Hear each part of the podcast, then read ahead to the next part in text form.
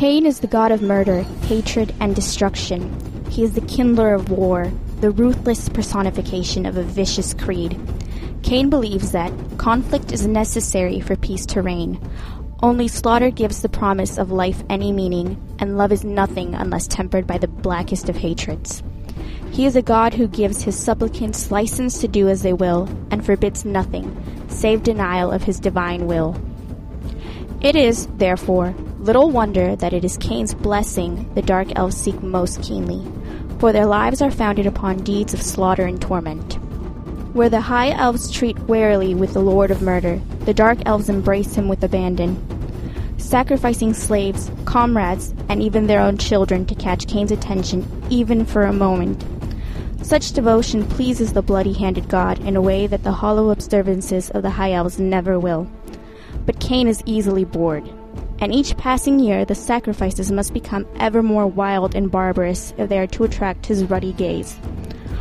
All Dark Elves are touched by Khaine to some degree, for their heritage is tainted by the Widowmaker and the acts of their ancestors performed at Aenarion's side. Many, however, wholeheartedly embrace the bloody handed god's cruel vision. Such elves are known as the Knives of Khaine. Both revered and shunned by their fellows, they are only loyal to their ruthless creed. Welcome to the Garage U Tools. We're going to make several promises for the next three hours or thereabouts. We're going to do the best we can to keep you informed, entertained, and perhaps have a laugh or two or three along the way. Bringing you Dark Elves to the core, special unit selections, and maybe a rare gem of useful info. I'm Chris Yu. And I'm the one who knocks. Are you just going to do that on the mic every time? Yeah, well, it begs for it. It does. I can't help it. I'm not even looking for a new name. I kind of like the one who knocks. It just, Yeah. damn, that Breaking Bad has got me toe hooked. Now I do have to ask you why you why are you putting a machine gun in your trunk? don't ask questions you don't want the answer uh, to. Anyway, Oh, so what's going on, partner? a whole lot. Yeah. We're talking Dark Elves. Uh, there's new campaign stuff on the horizon. Yep. Oh man, it's been it's been a busy month, and we've skipping the first half of the show for uh, for fluff and for book reviews. Yep. This is getting trying. Doing a month worth of army reviews on the show for and a book coming out every two months. Oh, G- GW almost has to slow down. yeah, well, let's not almost, get crazy. Almost. Let's not get But, wacky but, now. uh, you know, it is kind of a golden age of Warhammer. Yeah, it really seems to be. I Right. mean, we're getting all these books, and for the most part, they're balanced. Mm. You know, with a few ex- a few unit exceptions here and there, a few Sure. little a few silly mistakes. I think. But I feel like the game is headed in a good direction. The Yep. tournament scene is strong. Yep. The community is growing. Yep. So I, I definitely like where it's at. I'm excited. I got I got uh, my model showed up in the mail. Did I tell you about my little trials and tribulations? No. Well, oh, you know what? Let's thank our sponsors Yes. and then get to it. Our sponsors, let's take a moment to thank them. Uh, Unique Gifts and Games in Grayslake, Illinois. Cool Mini or, Knots, Dark Age, Mierce Miniatures, Mantic Games, GuildPainting.com, and Battle Foam, protecting your Army. What? I'm sorry. Last time I went so long, I just figured I'd go the exact opposite. Okay. Okay. Fine. No, no, no. It, it's, it's shocking. Army. There you go. It doesn't feel complete if you do such a short one. Yeah, I know. I was I was giving him short shrift there, but what are you going to do? After the last one, uh, maybe we should do that next time. Maybe I should just see how long I can drag that You should army out. end the one show with ah, and start the next one with me. Oh, yeah, that's what, yeah, that'll work. Yeah. we'll pretend I've been doing it for two weeks in between. There you go. recordings. When it's just sitting in your classroom. Ah, My students what's would wrong with Mr. Wytek? my students wouldn't actually question it though. That's scary. You know, I have the date written on the board, and it says Orktober. Like, Oh, nice. Yeah, they're like, "What's Orktober?" The orcs, and it does say January when I have the dates up in January. So Nice. Got to keep, got to keep a little bit of. You refer to them as snotlings? No, I call them my little cabbages because they're basically sort of like plant life with not much nutritional value. I see. Okay. You know what? Makes you, sense. You got to prove to your, you got to prove to me that you're, you know, Sentience yeah, and have potential. you know, when you start school at seven in the morning and I can't get a response because you're just sort of like glaze eyed, you mm. got to prove that you're not mineral or vegetable but animal. Gotcha. So, Okay, so I ordered six bodies for the oh, the the Vargheist. the Vargheist Yeah. slash Crypt Yeah, Horrors. yeah, I ordered them from Hoard o' Bits on eBay, which uh, they're not a sponsor or anything like that, but I would I would certainly suggest them to anyone who wants to order. I've ordered from them a bunch of times. Mm-hmm. I didn't realize that I get the actual body and the backs for either of them, but so now I can build six more. Now I order it, and it's supposed to be here on like the fifth of October. yeah. Two weeks later, I still don't have it. Two And- weeks. Wow. Yeah, and so I'm waiting. I'm talking to the post office. Oh, you know, this could happen because it could it could have been sent as regular post, which means it's going to sit in the truck until it's time until it fills up. Mhm. You know, and they're like, well, we you know we don't know where it is. And I'm following because it's funny because the tracking's like, oh, it's packaged in Virginia on the second. Oh, it's ready to ship out on the third. Should be to you by the fifth, and then the it was shipped out on you know scanned for ship out on the third, and there's no other scan. So I'm talking to the post office. I'm like, did you lose a truck? Because it Where like, to go? Yeah. Well, they said it could have gotten scanned and then gone to be put in the truck, and then sat there until and then not got in the truck. Like it could have been accidentally Mhm. misplaced. So they're basically telling me you're out of luck. So I got to go to eBay, and it never a and all this nonsense. And the guy, I mean, I've ordered from Hoard o' Bits a ton of times, and you know, I mean, I don't know him personally, but he seems like a good guy. I always get my Yeah. stuff fast. You always get good reviews. Uh, and here I am. And one time I ordered from him, and nothing ever showed up. And I, t- I, I contacted him. He's like, "Dude, I'll just send you another one. But if the other one ever shows up, send it back to me." I'm like, and it never showed up. Yeah. So now it's the second time, and now I'm starting to feel bad, you know. And I email him. I hadn't heard back from him. I said, so I call the post office and like, well, we can check the, you know, the, the damaged package bin, whatever, whatever, whatever. But they're like, good luck. You're never going to find it. They're like, basically, like, you know, forget it. So I go and I file the thing with eBay, and the next day I get the package It- with a stamp on here that I've never seen. Stamp. Now, th- this must happen often because they have a stamp for it. Found in supposedly empty equipment, huh? M- meaning whatever bin or hopper it was put in that they were supposed to dump and Yeah. empty out. Like it got stuck on the bottom, and it, they they're, they're Oh, supposed to check it and make sure it's empty. Someone didn't check it, so there's a stamp that says "found in supposedly empty equipment."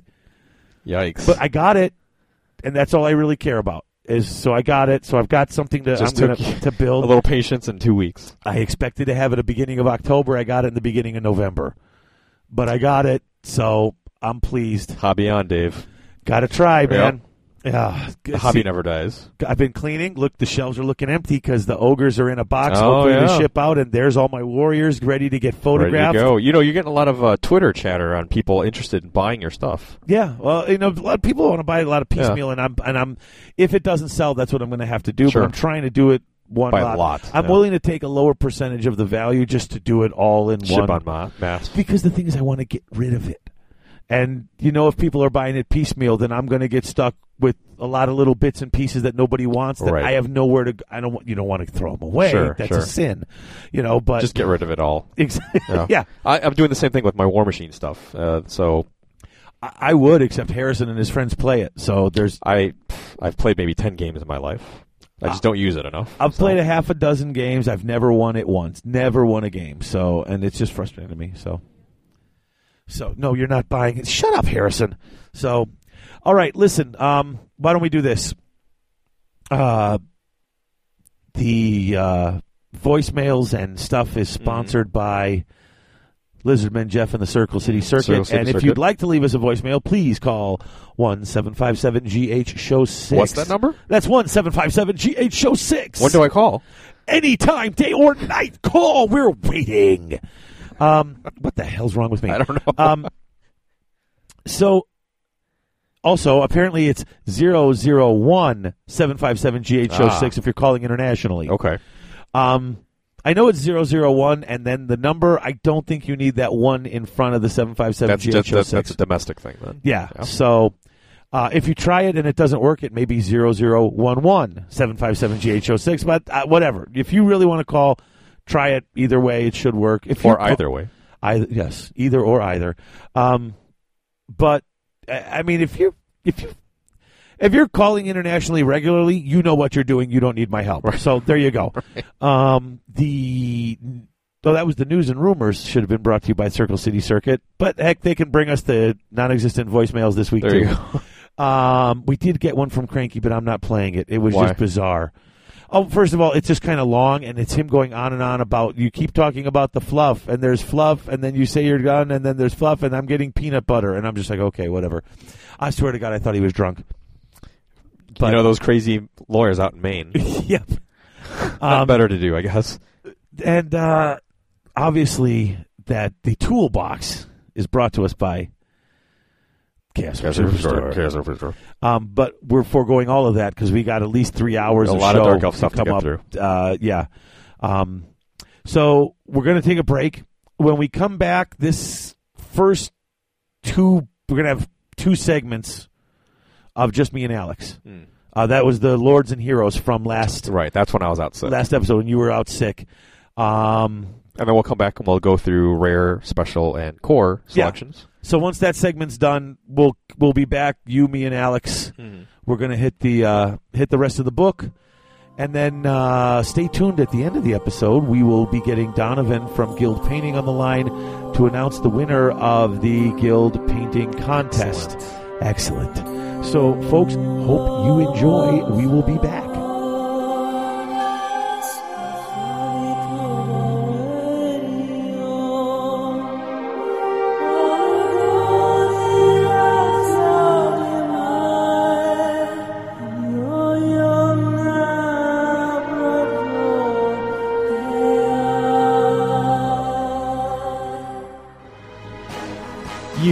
Gifts and Games in Grayslake, Illinois is the one-stop shop for all your gaming needs. They carry anything your favorite gamer may want.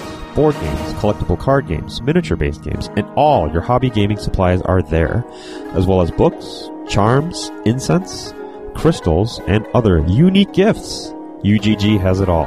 Come into the store and ask about their frequent buyers program, or check out their gaming and events calendars in store or online. From Tuesday night War Machine and Thursday Board Game Night to Friday Night Magic, there's always something going on at Unique Gifts and Games in Grayslake. Check them out on the web at uniquegg.com.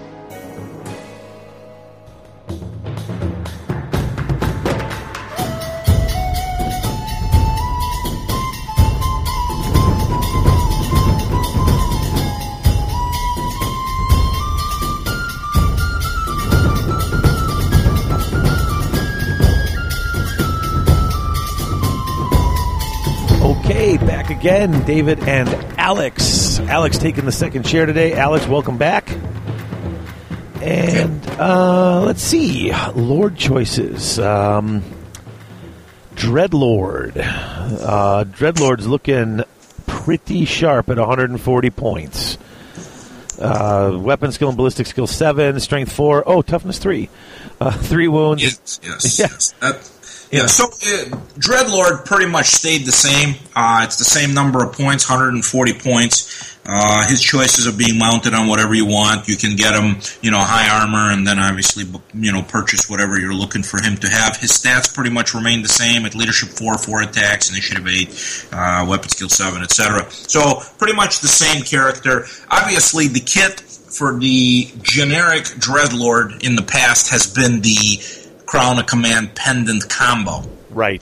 Um, obviously, with the pendant now gone, you can still hit him up with the Crown of Command and the regular four plus ward save, which is nowhere near as sexy. So I think I think that pretty much uh, you're not going to see a whole lot of Dreadlords out there anymore. You don't think so? I mean, don't. They're, they're still. I mean, they're still. Well, I'm not, I don't want to say they're tough because they're toughness three, but I mean, you get that sea dragon cloak, the heavy armor. You can have a guy on foot with a one up armor save chopping the hell out of stuff, can't you? You can. I mean, I'm not saying he's not usable. I mean, he, he definitely is usable. Uh, the point value is, is, is reasonable, and I think that uh, uh, you can definitely go that route. I think that uh, chances are, you know, either there's some better options out there, or uh, I mean, again, I'm not saying you're never going to see him. I just I don't see it as an optimal choice as far as what he's going to be willing, you know, be able to do for you. He's he's uh, you know he's not putting out a massive number of attacks unless you tool him out that way. And if he goes that route, then you know there's a question of defense, and then there's also the question of what unit you're going to park him in. So, I mean, there's there's a lot of there's a lot of question marks around the guy. I again, we'll see some of them, but I don't I don't see that as a as a one plus option in the army by any means. Okay, like I said, I was curious because I figured either on you know the Pegasus, you used to see him riding around a lot. You know, I mean, granted, he's not as good as before, but you put him on the Pegasus, you got your you got the one up, four up. Um, but yeah, I guess like you're saying, he's still only that strength four, so you'd have to give him something to, to give him to really boost his power level, I suppose. Yeah, if you want him to kill stuff in combat, then you're going to have to tool him out that way. Um, and you know, when compared to other um, choppy lords, yeah, choppy lords or just fighty characters, he's you know he's nothing special.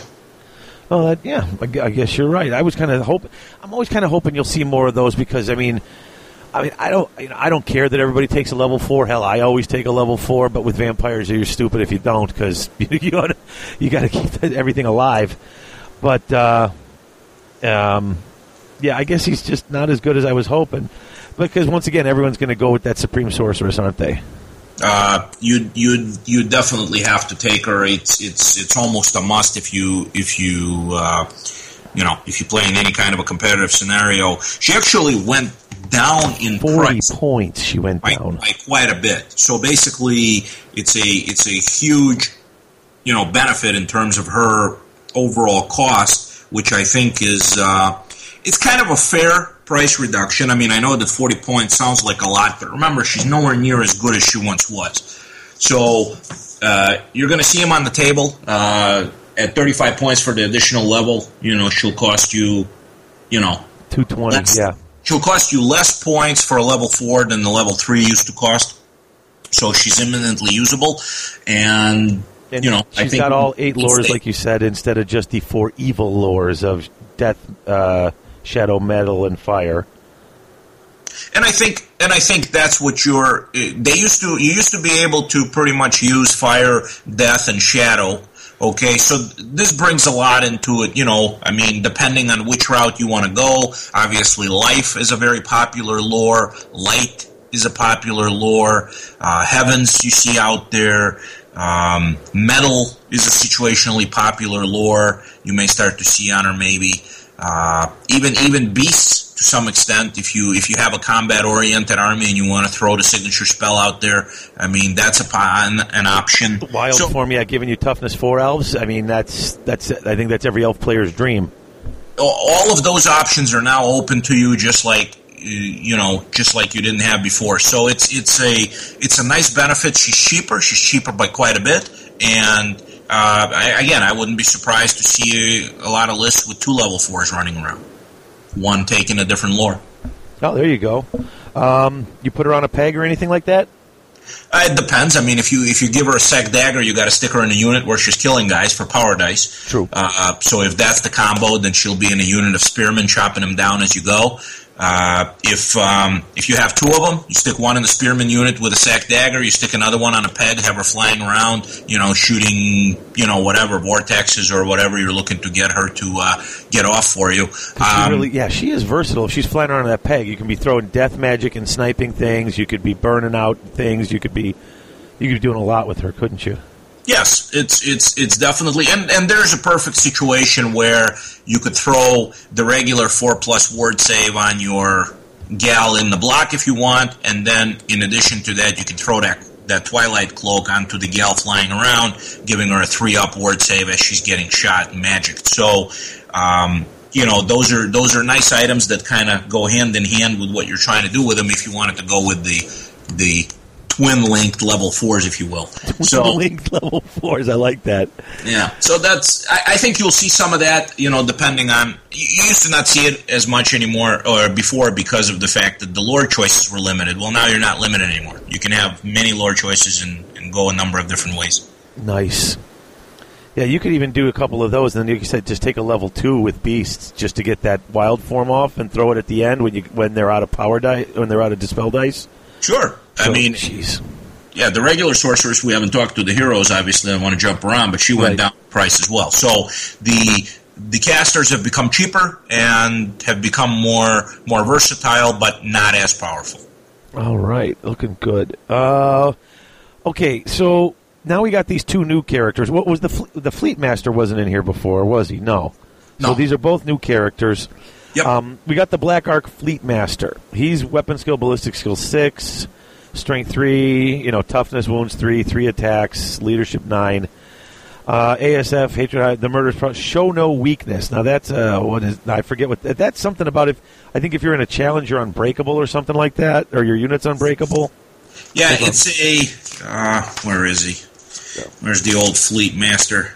Here we go. There we go. Uh, show no weakness. If this model fights in a challenge or kills an enemy character and is alive, keyword there, Yeah. he and all the the unit gain the unbreakable special rule until the end of that turn. So basically, you have to get him into a challenge, or you just have to kill an enemy character outright, you know, outside of a challenge, and then you become unbreakable for that turn. So basically, as you said earlier when we were speaking about unbreakable, you're planning on a loss that you're trying to mitigate by becoming unbreakable.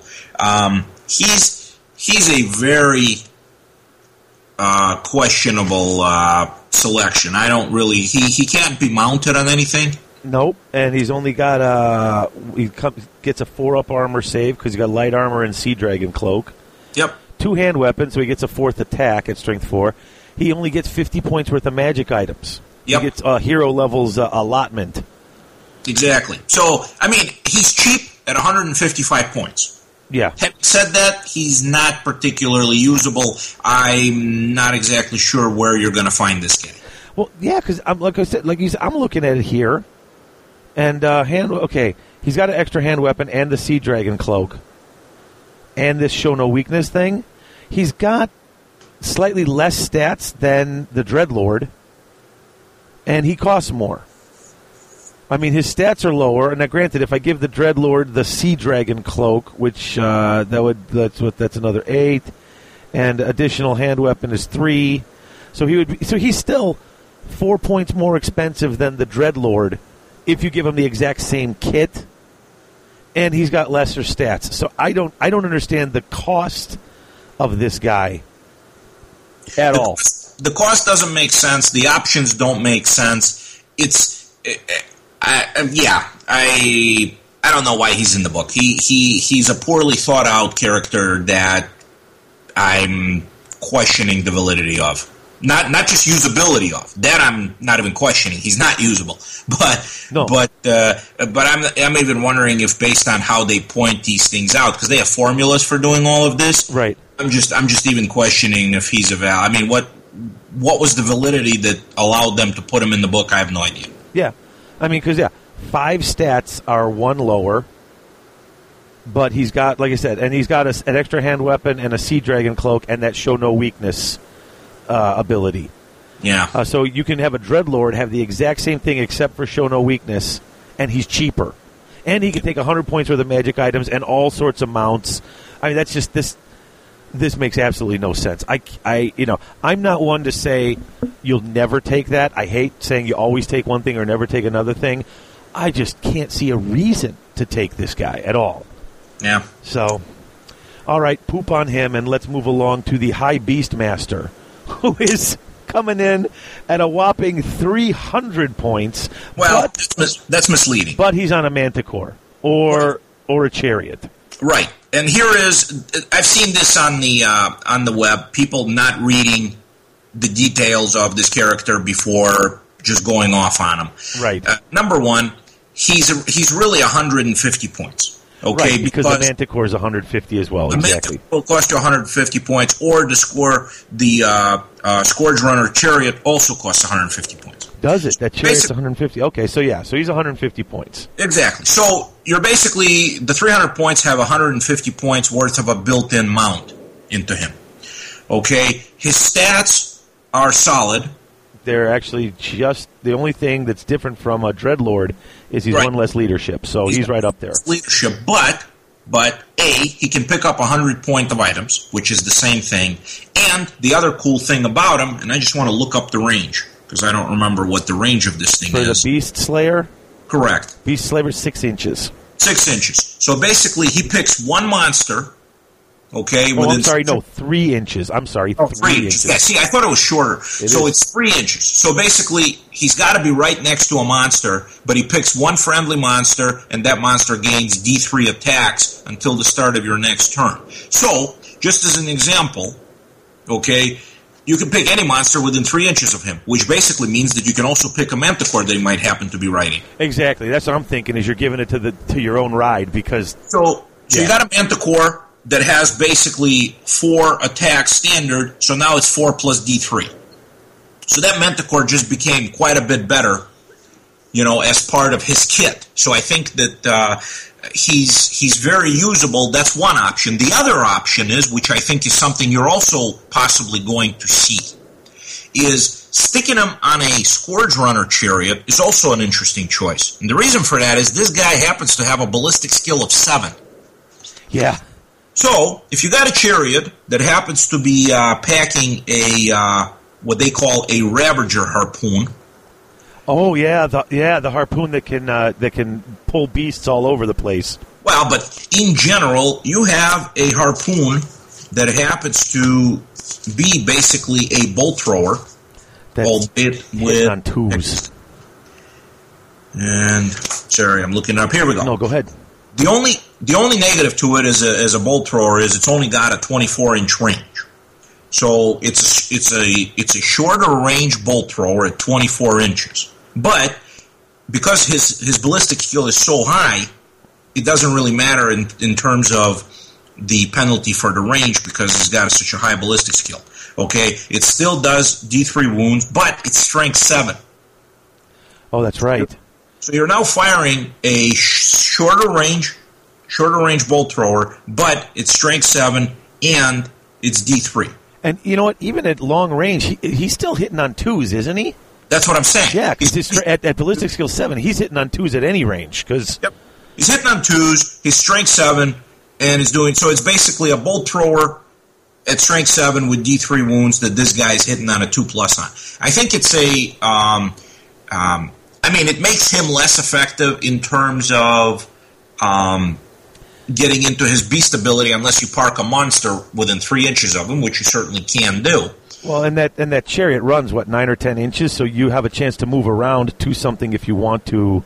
Yeah, nine inches, so you can move right up to something if you need to. Correct. So, so it's a again. I'm not saying that this is overpowered or a must-have or anything like that. I'm just saying it's an interesting choice that I think you may find on the table. Either a guy riding a manticore that will be packing much more in terms of oomph than it normally does with plus D3 attacks, or a guy riding a chariot that all of a sudden becomes pretty accurate when it's firing the bolt thrower. So, uh, again, not overpowered, not anything that's going to dominate the game. It's not an I win button, but I think it's usable. I think it's interesting, and uh, I think you could see some of these. Yeah. I said, I really wanted to like it when I read it, and I saw it had three inch range. I'm like, really, three? I mean, that's. I mean, even as a dwarf player, I'm looking at it going three inches. That's short. Yeah. But you know, that's. But I, I don't know. I, I kind of like him. I want. I really want to like him a lot. I, I think he can be good. I think I want to like him a little more than I do. But I at least like the fluff behind him. I, you know, this idea that because th- these guys do have a ton of beasties they can they can bring to the to the table, and uh, having someone who can do a little something with them is nice. Absolutely, and it fits with the fluff that I'm sure uh, you've already covered. But uh, Right. uh, one of the you know one of the greatest uh, dark elf generals was a beast guy, you know, and, and his army was heavy beasts, and you know he was uh, Right. he was certainly very successful going that route. They they do raise and train a lot of different beasts, so it fluff wise it just fits with the theme of the army. So I I, I like it.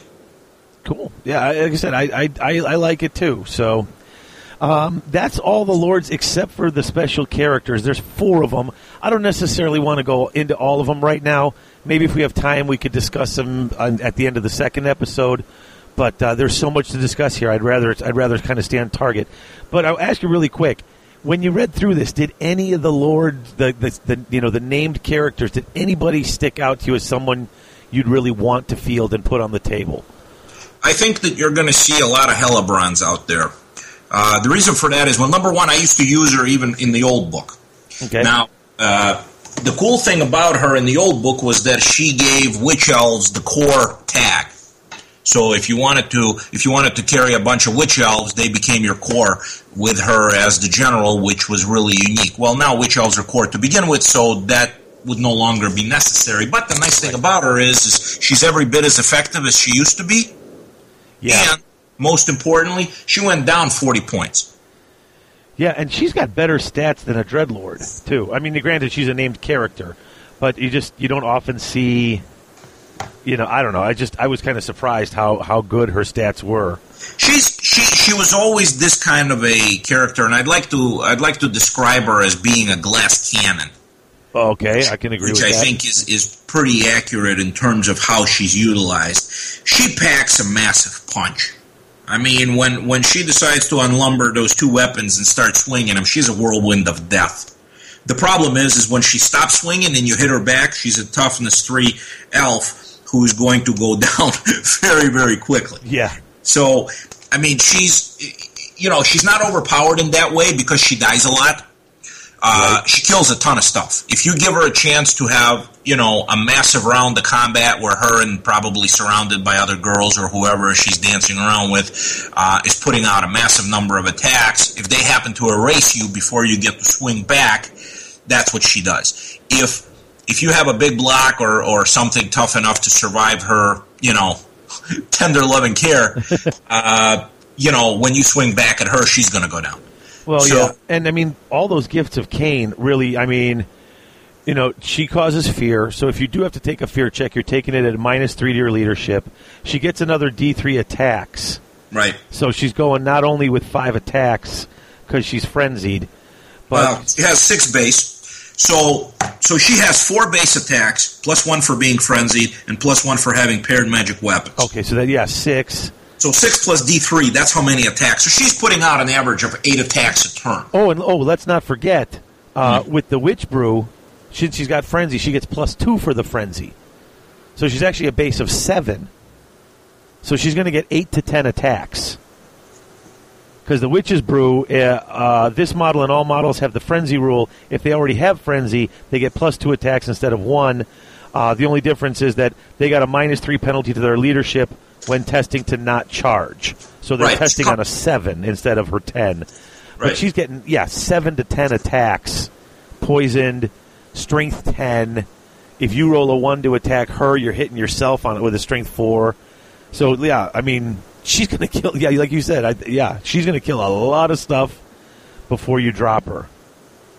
That's that's what she's there for. She she puts out a massive round of attacks. She's she's killing stuff left and right. If you're still standing or any part of your unit still standing, so you can deliver attacks in return, you know you're going to hurt her. At toughness three, uh, you know she doesn't have any armor save or inherent ward save. Now it's possible that if there's a cauldron in her unit, she could have a five up ward save, but that's the best she can do.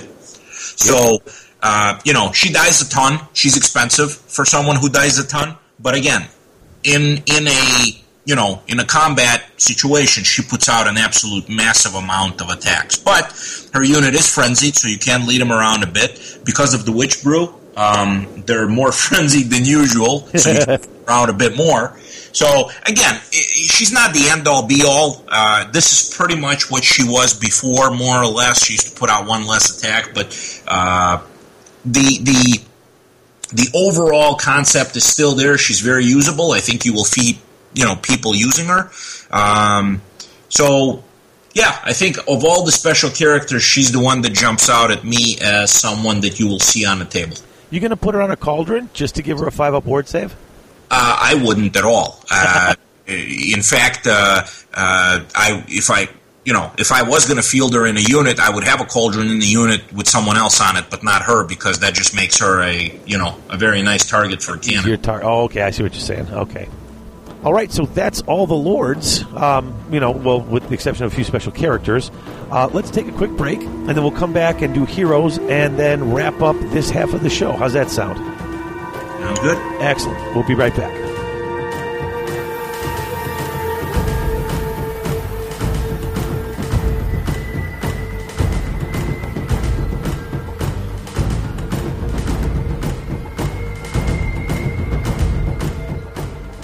Once a year, the witch elves descend on the streets of their cities in unbridled celebration of their bloody lord.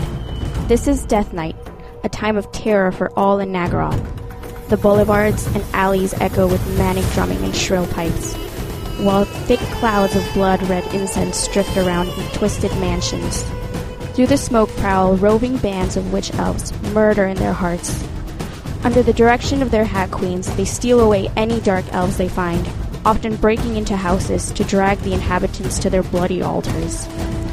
It is on Death Night, reinvigorated by the blood of the slain, that the hag queens are at their most beautiful and frenetic. Over the course of the following year, they slowly revert to their true haggard appearance, but for that one night, they are wanton avatars of lustful slaughter, true daughters of Khaine.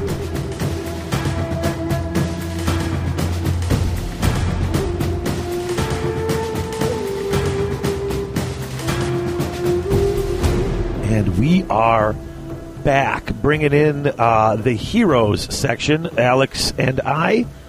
And um, so we already mentioned them, so why don't we go with it, Alex? The Sorceress. The Sorceress, uh, again, uh, took a 20 point uh, price drop, which is really nice for her. Um, and again, it's it's the same situation as the uh, Supreme Sorceress. She's cheaper. She can use all the lores. She's not as powerful.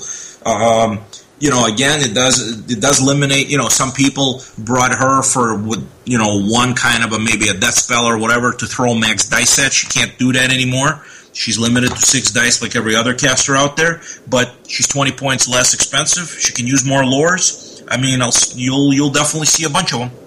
Yeah, like I said, if, if for no other reason than to you know find that lore you like and just grab that signature spell. Absolutely. Oh, hey, you know what I was just thinking uh, oh, during the break?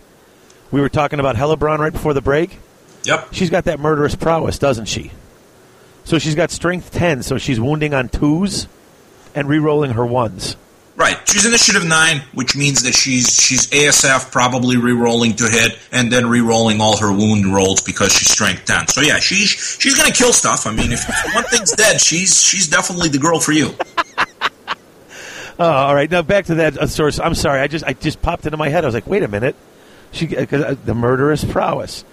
So um, yeah. I mean, basically, there's not much to say about the sorceress. She's the same. You know, she's almost as good as she was because you don't get the unlimited dice rolling. But she's cheaper too. So there you go. Maybe that's why they're cheaper because they can't roll as many dice. Because otherwise, they're pretty much. I mean, more lores to choose from. Uh, It's an all-around better character almost. So. So uh, why don't we move over? Why don't we jump? Uh, we'll skip the master for a minute and jump over to the death hag since they seem to uh, they seem to kind of go together a little bit here. Uh, death hag went down five points. She's Yep. only eighty five. Her initiative went down one to seven only. um, other than that, uh, you know, she can take the different, uh, you know, the cry of war, the witch brew, the rune of Khaine. She can take a single magic weapon, weapon only. So she can't just. Uh, but before Yep. she couldn't take any. She could just Correct. take. Yeah, so that's that's not bad. And you could put her on a cauldron, like you said.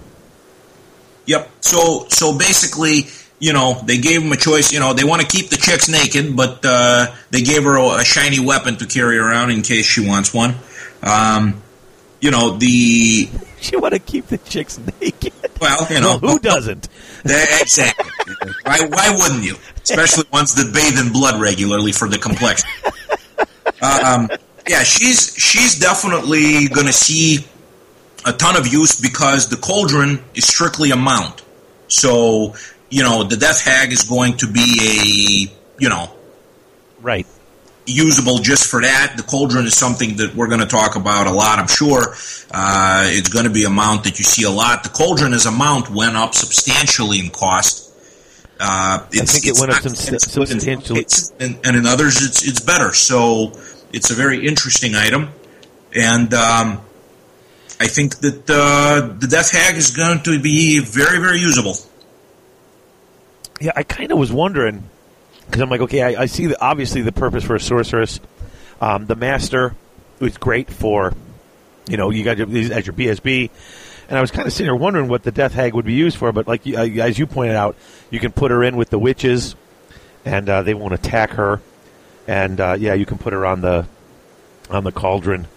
Um, and then you can put her on the cauldron and jump her all over the place now. So when we get to that next episode, we'll be talking about that a lot. But uh, so she is pretty useful. I'm, I'm glad I asked you about that because I was sitting there kind of looking at her, not 100 percent certain exactly how to use use use the old girl. So, uh, and then we get to the uh, assassin. No, where was the where was the assassin before? Uh, the assassin before was um, It's not a lord. It's not a hero. It wasn't a character, was it? no, the assassin uh, was an upgrade to actual units. Oh, okay. So basically, you could purchase him uh, as a character type for 90 points before, Oh, okay. you purchased him and stuck him in a unit. Oh, okay. So he was basically, except obviously he was hidden until such time as you release him. He's still the same number of points. He's back in the character section. Uh, there's really not much of a um, um, of a difference to him. Well, Uh, other than magic uh, right now, he's able to take 50 magic points worth of items, which makes him, you know, far more flexible and more usable. You didn't really see a whole lot of assassins uh, in the last edition of the book, um, but uh, In seventh you, you may see more of them now. Often? I mean, that? Didn't you see him kind of often in seventh edition?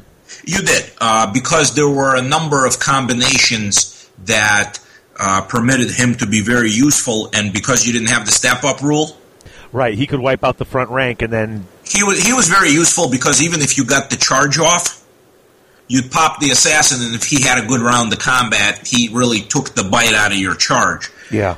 Whereas, uh, and then uh, later on, he had that capability where you could combine his throwing stars with, you know, Manbane that gave you strength seven tosses, which basically deleted chariots.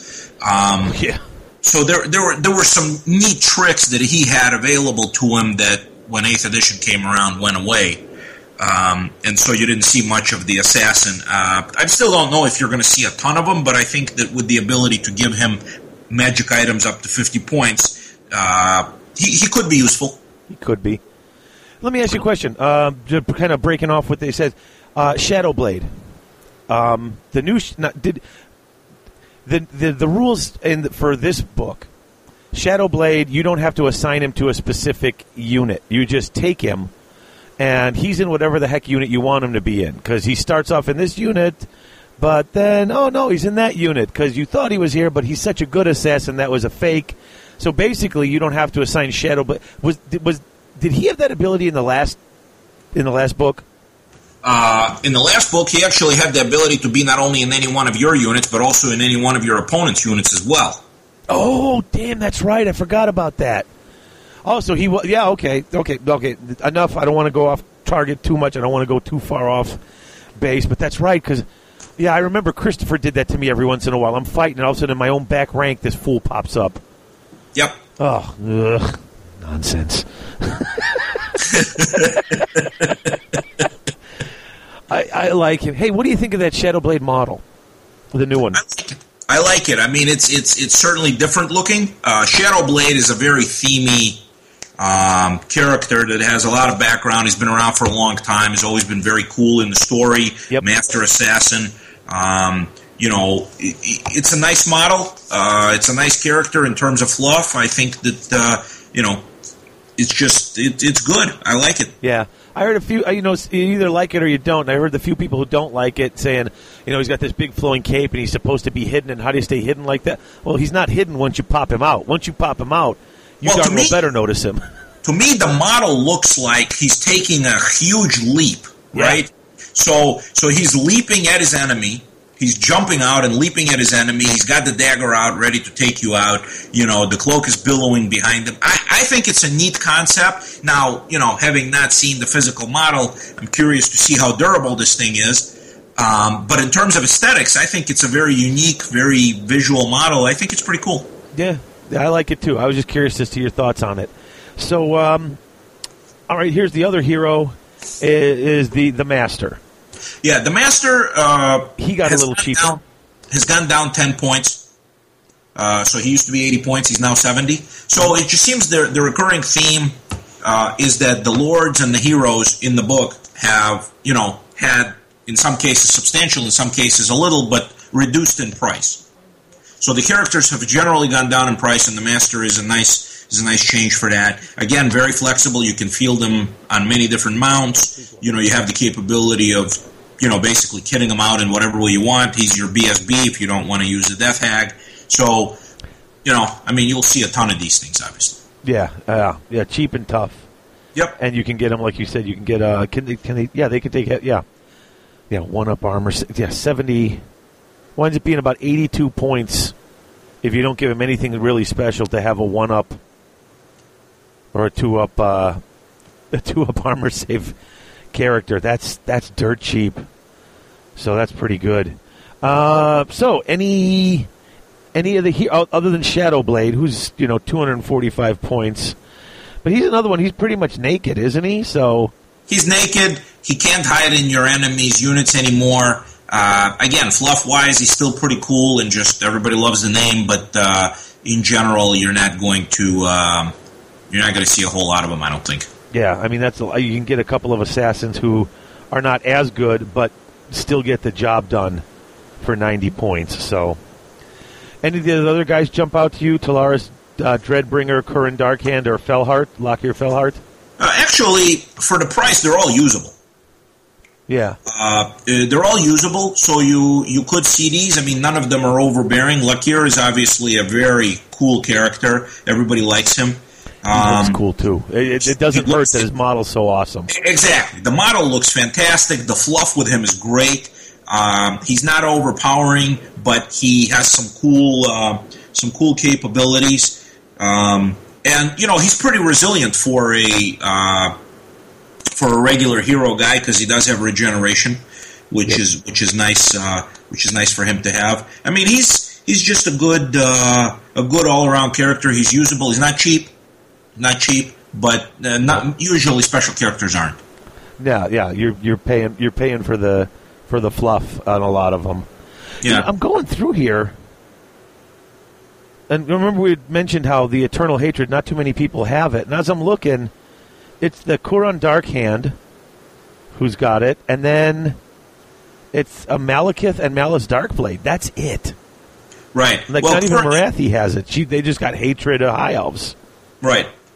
Oh wow! I, I, I, I, I thought more characters would have had that. I guess I mean I wasn't paying as much attention as I thought. I was too busy reading all the fluff. Right. Well, Kouran has it just because you know that's what blackguards do. Right you know, he's obviously the current captain of the Blackguard, although right. that changes a lot. They just kind of kill him and pick up his weapon. Yep. You know, so that that that that office, you know, changes hands, but uh, but he's got it at the moment, uh, which gives him the Crimson Death, which is the weapon that basically is, you know, what marks the Blackguard captain. Right. Uh, um, he's usable. He turns Blackguard unbreakable, which is nice they're already stubborn, so it's it's not a huge bump for them, but it's a nice one. He's uh, he's usable. He's not that expensive. Very cool. And actually, Tullaris, who in the last uh, uh, edition wasn't particularly good, um, is sneaky good here uh, because he doesn't have anything that's that's that awesome. But he's only 155 points, and he gives the unit he's with frenzy. Okay. So so basically, if you want to stick him into a, it's like basically, you know, a character that you stick in there that turns any unit frenzied, and you know you can uh, you can park him in a unit of executioners, for example, giving everybody an extra attack.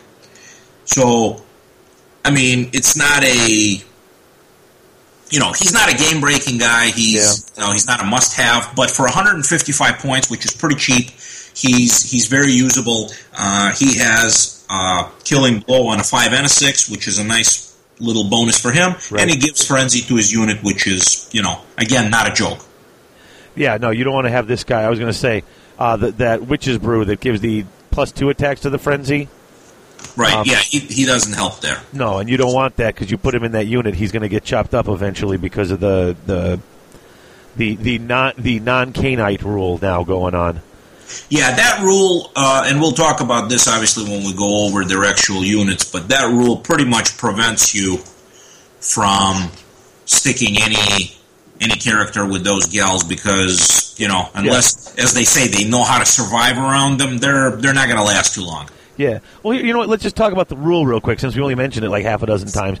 Basically, at the end of each of your turns, your turns, roll a d6 for each character that's in a unit of Witch Elves. You don't roll for the Khainite Assassin, Shadowblade deck, Death Hags, or Hellebron because they're all Khainite, basically, like the old Khainite rule. Right. Uh, on a 4 up, nothing happens. If you roll a 3 or less, they suffer d6 strength 3 hits as the Witch Elves basically lose control and attack the character because he's not, well, basically not Khainite. It's it's it's interesting. If you want to risk it, you can. Before they just said no, no non Khainites in the unit. Now like, well, that's your call. But if they get a little they get a little nutty, you're in trouble. Right, but keep in mind that you're making this roll every single turn. Uh, six times a game. Yep. So, so six times a game, which means on average three times, your character is going to get hit with D6 strength three hits. Now, if it's a, you know, if it's a fully armored dreadlord you have in there, chances are that's not going to dent them. Right. But you know, if you try to stick a sorceress in there, or you try to stick one of the other characters in there that's not heavily armored, Yeah, You know- you're in trouble. eventually they're only carrying two wounds. You know, eventually you're going to lose that hero. So uh, it's it's a risk that's. I'm not, not saying you're going to take it exactly. Yeah. But I'm just, I, I like that they give you the freedom to make that choice. If Sure. you you know if you want to do it, hey, go ahead. That's your that's your funeral. You know. Absolutely. So, uh, all right. Well, you know what? That's uh, I think I think we're at the point where um, we're gonna have to wrap up here. I think. Um, Sounds good. Thank you for having me on the show, and thanks everyone for listening. yeah. Thank you all for listening, and we will catch you all in about two weeks. See you later.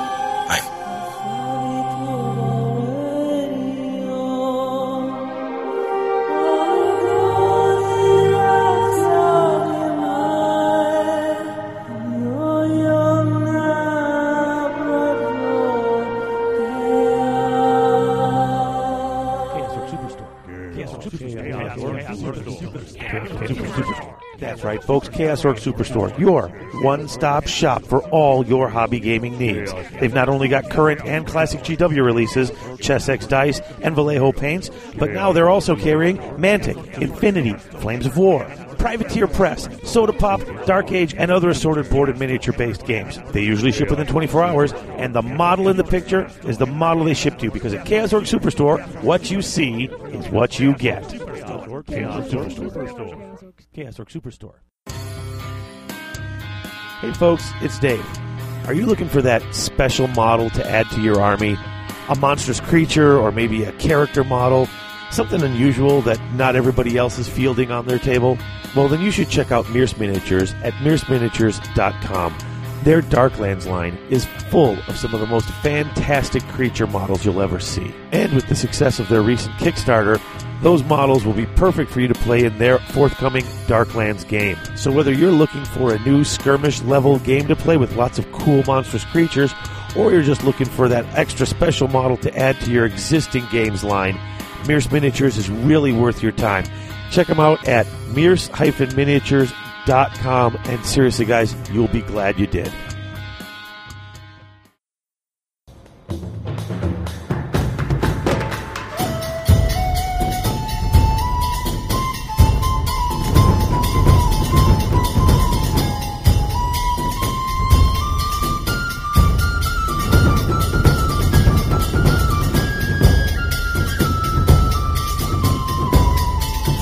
Welcome back to the Garage of Tools. Dark Elves continued.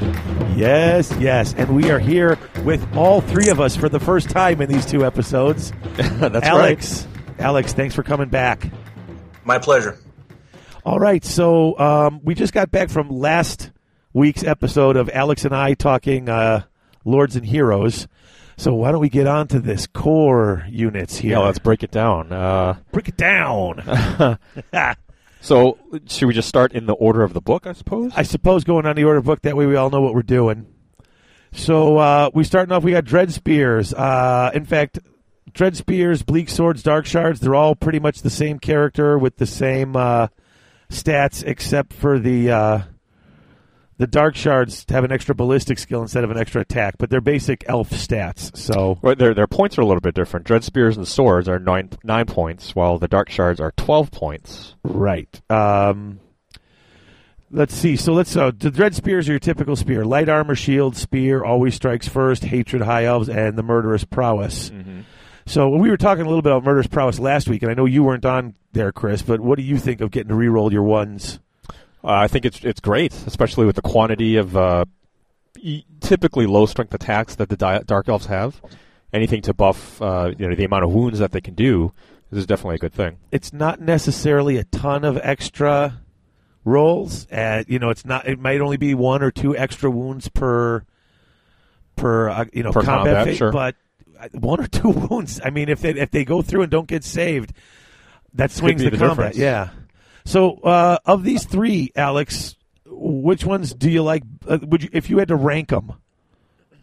Dread spears, bleak swords, and uh, dark shards. How would you rank them? Well, clearly the, the repeater crossbows are a mainstay of the army, so we'll start with them at 12 points apiece. They are now uh, two points more expensive than they used to be, so they, they got bumped up in, in price. Uh, but again, it's a it's a mainstay of the army. Crossbowmen and repeater crossbows are kind of a trademark weapon of the dark elves. So you know they still you know I'm sure are going to make a very consistent appearance in the lists. As far as the spears versus the swords, that's more of a option of whether you want to have another attacking rank versus having the six up uh, parry save defensively. Uh, I, I want to call it a, a coin toss there, really, as far as what people will prefer. Could go either way, depending on whether you're expecting to be more aggressive with the uh, combat or if you're looking to have a little bit more of a defensive type of block. And it also I'd might have to that. do with, hey, I've already got all these spearmen. I don't want to go out and buy more. It, it sword- could I mean, be, it could yeah. come, you know. I mean, Could at be. that point. So let me ask you a question, Alex. Uh, light armor, hand weapon, repeater crossbow. Do you pay the extra point for the shield? I always do, yes. So Uh, they're thirteen simply- then. simply because, uh, well, uh, first you have the one better armor save, which is nice, but you also then get the six up parry save as well. So just for one point, getting both of those benefits, to me, it's always been worth it. All of my crossbowmen have been modeled with shields on them. Uh, that was the case in the last book where you still paid an extra point for the shield, and I always paid that extra point. So that remains to me uh, the same type of a choice. It's a it's a good investment. Even at uh, uh, with the shield at 13 points, is that coming up on the too expensive realm for you, or is it still a good uh, a good purchase?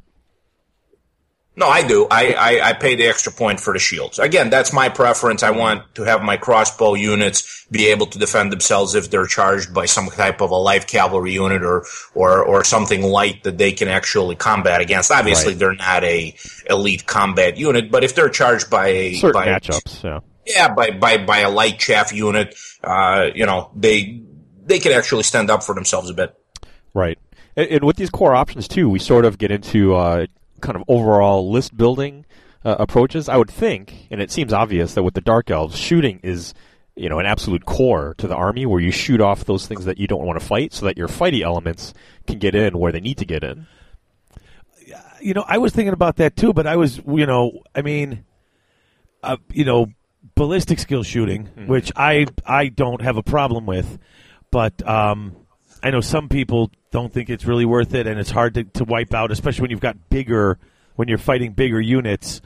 Um, so, Alex, when you are using your your your repeater crossbows, you know, is there what type of things do you focus on? Do you focus on the small chaff units just to get them out of the way? Do you focus on maybe trying to do a ton of shots on the big monsters and hoping to get those sixes and just pick off a couple of wounds? I mean, where do you focus your fire? Because you know you're not getting half points for For half units. for half Yeah. units or anything like that. So where do you focus your fire?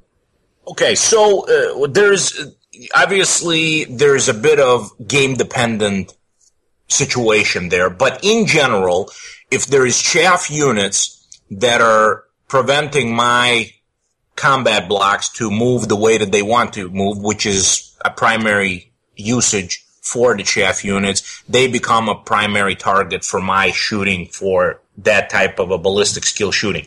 Um, so that's that's number one. Number two, uh, even though it is strength three, they do have armor piercing. So uh, even even small cavalry units, like a lot of people right, like to run like a vanilla five knight unit for various things. Even a unit like that, taking enough shots, will get reduced substantially. Um, most armies have key chaff units that they really make good use of. Uh, the saber tusks in ogres, for example, or the uh, dreaded eagles. Um, you know, there are there are various eagles.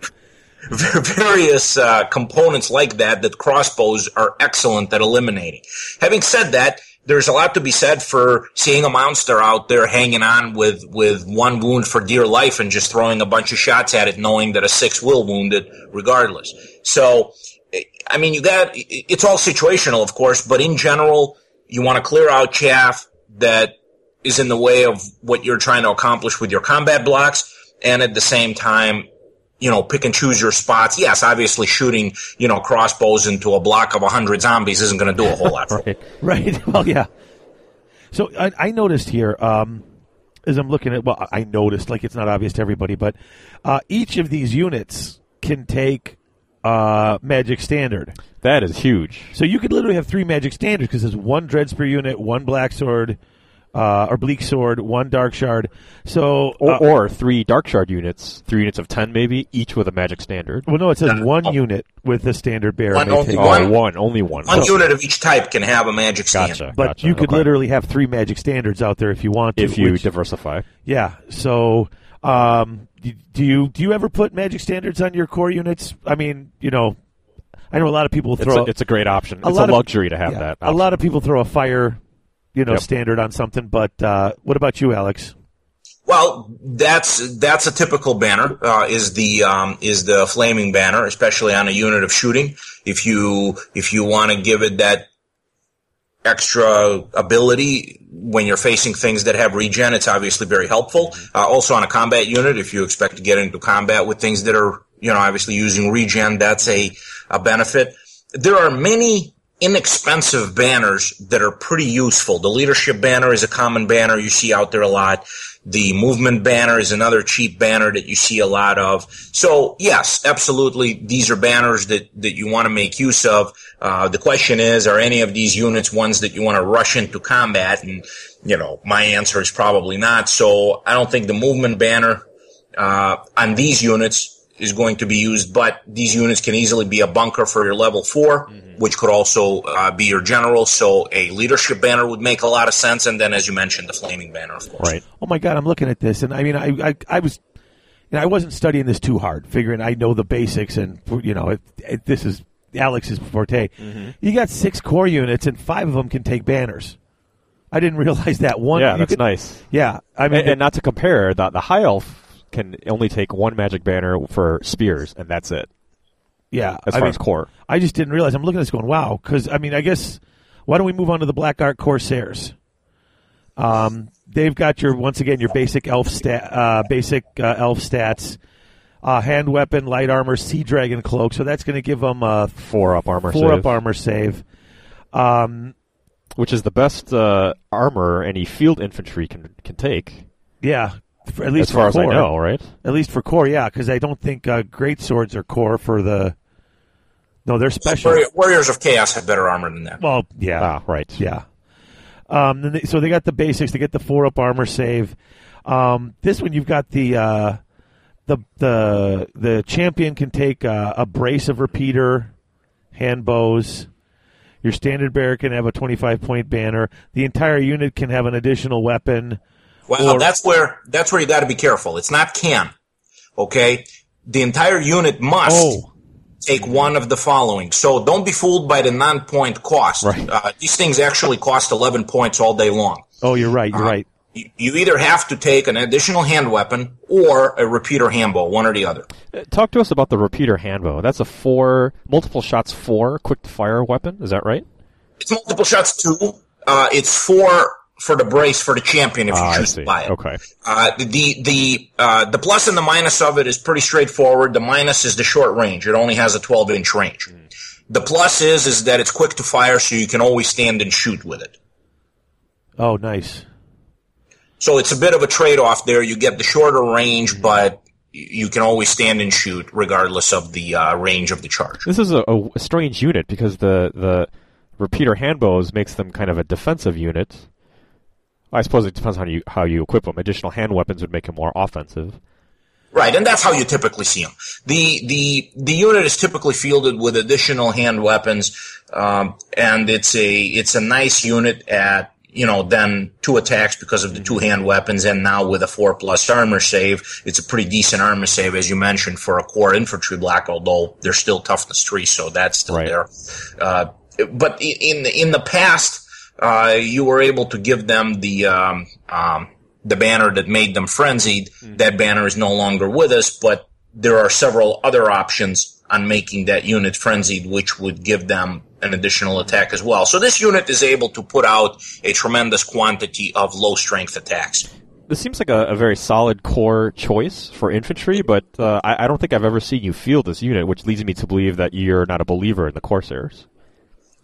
I'm I'm not a fan of that unit versus the other option, which we'll get to in a minute, uh, that does similar to what they do, except better, typically. Uh, and again, that's that goes by preference. Uh, there there is pluses and minuses to Right. to various uh, things that give you the benefits, but then give you the negatives, and and we'll get into the witch elves in a minute, but.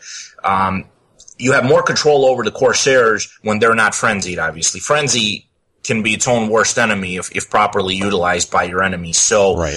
uh, you know, that's, it's a, it's a nice pop in terms of the sheer number of attacks that you're throwing out there, but also it's certainly a negative, um, when it comes to being able to lead that unit around and move it out of position, which, you know, experienced players do on a regular basis. So, um, I try to take those things into account, but even having said that, I mean, Corsairs are a solid choice. I, I have never been a, a tremendous fan of them, but that's strictly personal preference and not to be seen as a fact that I don't think they're an effective unit, which they are. Gotcha. Well, if anything, the models certainly are, are nice looking. Very cool, very Yeah. cool, and very fluffy. I mean, the whole you know Reaver Dragon Cloak, uh, Kind of you know, pirate, it- yeah. yeah, it's it's it's just so much intertwined with their slave trade and everything. It's a it's a very fluffy choice as well, very well supported in the fluff. And, and we all know that you are the fluffiest of fluff players. Absolutely, Yeah, all about the fluff. Well, maybe this is a good time to transition over to the Witch Elves. since Yeah, let, we'll come back to the Dark comparison. Riders. I know Yes. we're going in order, but Yeah. we'll come back to them. Let's jump over to the Witch Elves then, since that was the comparison we were drawing. Now, they are also 11 points, because, you know, I- as you pointed out, the Black Arks are 11 points, even though it says 9, because you've got to take that other thing. Um, and for that same 11 points, they do have one higher initiative on their stats, which I think is a huge difference when you've got ASF. Sure, yeah. They but they also have the frenzy, uh, poisoned attacks, which is Oh, yeah. huge. Uh, then they got the Madness of Khaine, which we talked about last episode, which I, I, I know you weren't here. I was telling Alex how much I like this rule, Madness of Khaine. If you have any basically non, remember before you couldn't put a non Khainite model Right, into yeah, yeah. Now, if you do it, you can do it, but you roll a dice, and on a four up, they lose their minds and they attack. Oh, or they on attack A, no, big, on a, a four up, he's fine. On a three or less, They turn on that they yeah, model. they lose it. so um, nice. you know, it, it allows you the freedom to do what you want, but you got to run with the consequences then. Right. So this is this your favorite core unit, Alex? Uh, it is for combat, yes. Um, I love witch elves. I love the fluff around. Uh, uh, truly, I love the story around the witch elves. They just, I mean, there's just something about you know crazed, sharp weapon, blood covered chicks, scantily clad, that that makes me happy when they kill stuff. So I can't disagree with you. In fact, I was going to point out my actual favorite picture in this entire book is on page 46, that picture of the witch elves, the new the new the one that was when you bought the limited edition, she was the cover. Right. This is an, I mean this Yeah, it's a good. It's a this gorgeous is picture. everything that's awesome about hot psychotic chicks in battle. So I'm sorry to interrupt. I just had to bring that up. Sure. it's, it, it's awesome. It's it's it's a great you know it's a great fluff piece. They're very effective. Uh, they are one point higher than they were. They used to be ten, now they're eleven. Uh, they used to be special, now they're core. So they've certainly made them much easier to grab. Uh, the um, they've also eliminated the ability of the champion to take a gift of Khaine is what they used to be able to take, but even anything, they can't take a magic weapon or of any kind, so you can't upgrade them beyond being a champion. So they've, they've scaled that back a bit. The, the higher initiative, as you pointed out, Dave, is, is good. The poison attacks is obviously good. Uh, the murder of Khaine is a nice deterrent. Uh, for sticking any nine Khainite characters in there, especially characters that don't have uh, armor. I mean, you certainly wouldn't want to put a caster in with this unit; they're not going to survive the experience. Right. So uh, again, going back to like the, going back to the Corsair uh, comparison, the Corsair block is a much more safe block to stick a character in with uh, that's not a Khainite character, which is basically your Death Hags or Assassins. So, Right. Uh, but I really love the Witch Elves. They do the job. They put out an absolute amazing quantity of low strength attacks, which can be augmented with, with various spells, as we know. And I just I, I just love that unit. It's it's been my mainstay combat block for years. Uh, in fact, I used to run it, you know, periodically with Hellebron just to make them core. Uh, now you don't have to do that Right. anymore, which makes me even happier. Uh, I'm thinking of creating even more units of them because they're they're just so much fun to play. They're challenging because again they're frenzied, which means that Sure. you know experienced players will make them overrun into weird directions and take them off, and you know you get you get flank charged a lot. But it's it's it's just a fun unit to play and and a really fun unit to see what they can do in combat when you do get them in. Have you found the toughness three, no armor, to be um, uh, a challenge? Yes, which is why you have to take a sizable block of them. If you if you take a small unit of them, they don't survive very long. Sizable is what, like a horde of forty or forty plus? 40, 40 is what I typically is what I've typically fielded in the past. Um, obviously, one of the advantages they have is if you stick a cauldron in there, they get the five up ward save. Uh, but the cauldron is so much more expensive now that you know that creates its own challenge. Right. They get a 50 point banner as well, too. As So, opposed to 25. So you can. So uh, typically, the way I used to field them is, is I used to give them the banner of murder from the old book, which was an armor piercing banner that was only 25 points. So that banner is no longer available. So now, if you want to give them that banner, there's still that banner in the regular book, but it Yeah. costs 45 points, Right. which you can give them, but it's kind of expensive. I think the movement banner on them would make a lot of sense Yeah. Yeah. To help them get into combat quicker. Uh, the armor piercing banner still makes some sense, but it's really expensive at 45. So there's there's definitely some options uh, to field the banner with them, but I think those two jump out at me as as some very useful banners for them. I, I think your banner choice would probably be driven in part by what, uh, again, army build, overall army build uh, choices, and your magic lore. Because I, I, your magic lore and what you choose will, uh, I think, be pivotal in how it affects this horde. Yeah. Well, During your. Alex, if you got a 2,400 point list, which is kind of what we generally typically play, I mean, you're not going to go and make one big 600 point block of witch elves, are you? Or, or maybe you are. I don't know. But I mean, that, I don't know if you you know need some I mean- extra. Well, it depends. The short answer is yes, I would. Uh, it- Okay. It's, it's obviously a dangerous um, way to create an army list where 25 of your points are tied, 25% of your points are tied up in one unit. But two things. Number one, it's it's it's a very very powerful unit. Number two, it's you got to put the point somewhere. So you have a choice of going. I mean, this army lends itself to MSU, no problem. So if that's you know if that's the goal, then by all means, let's put out 15, 20 small units out there and give them the death by a thousand paper cuts. Right. I mean, that's certainly a very valid play style for Dark Elves, no doubt about it. Um, but I, I, I really like to have at least one combat unit. And my combat unit has always been the Witch Elves. Uh, again, it, they're not necessarily the only way to go for sure. There's many other options there, and we'll be talking about them. But but the the Witch Elves are just my unit of choice. I just really like them. I don't know why, I just do. What, what things do you see on the other side of the table that when you when you see them, you think, "Uh oh, that's going to be trouble for my witch elves"? Uh, seven or eight units of Noblars. To prevent that unit from getting into combat. And ever. I know that that unit isn't going to be able to do a darn thing that entire game. Yeah. And there won't be anything I'll be able to do about it. Which Right. is which is the frustrating part of having a unit like that. The this is where the frenzy comes into play. Well, absolutely, because they'll they'll stack those units directly in front, and you know I can choose to spend the entire game maneuvering around them, or I can charge them, they'll flee, Mm-hmm. or or if they don't have room anymore after a while, then they just let them make the contact and angling them, making them overrun into various directions, and Right. you know taking a charge of Mournfangs in the flank. Hmm. Okay. Yeah, So that's a pain. that would that's, that would be something I would dislike. Uh, you know, four units of four units of dogs with with blood crusher sitting there is another unpleasant scenario for this unit. Yeah. Uh, an absolute, you know, huge quantity of ballistic shooting, like you know, a hundred skinks across from you, would be unpleasant for this unit. So there there are definitely a number of things that that unit does not want to see, and that's again, everything has its pluses and minuses. Okay. Okay.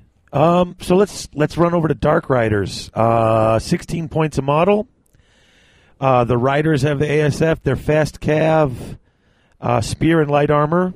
So a five up save with the spears. So spears give them plus one on the charge, right? Correct. So they get strength four on the charge. Rerolling those ones to hit. right? Or ones to wound. Uh, one point for shields, and it doesn't say that if they take it, they, they're no longer fast cav, which They would remain fast cav. which is good because I know a lot of the o- other books say if you take that, you lose it. So you can give a four up save uh, fast cav, and you can give them repeater crossbows. Now, Alex, do you take the shields or the repeater crossbows, or do you even bother to take Dark Riders? I, I do take Dark Riders. They're a terrific unit.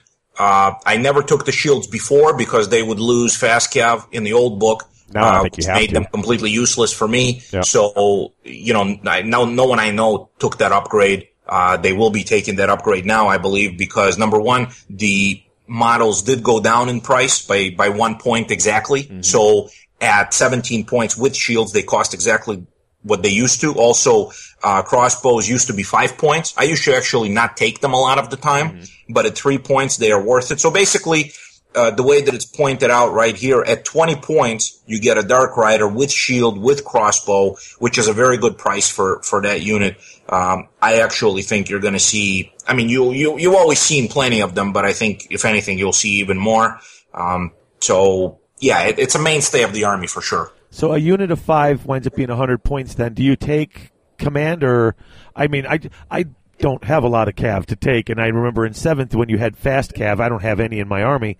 Uh, you would take fast cav. You would take you know just a musician, so that way when you flee you can rally. Do you still just take a musician, or do you? Uh, Well, you you always want to take a musician for sure because uh, one of the main uses of fast cav is the flee, you know, maneuver. Right. So you know, for them to to then rally, uh, you know, with their base leadership eight, it makes a huge difference. So yeah, you always take a musician.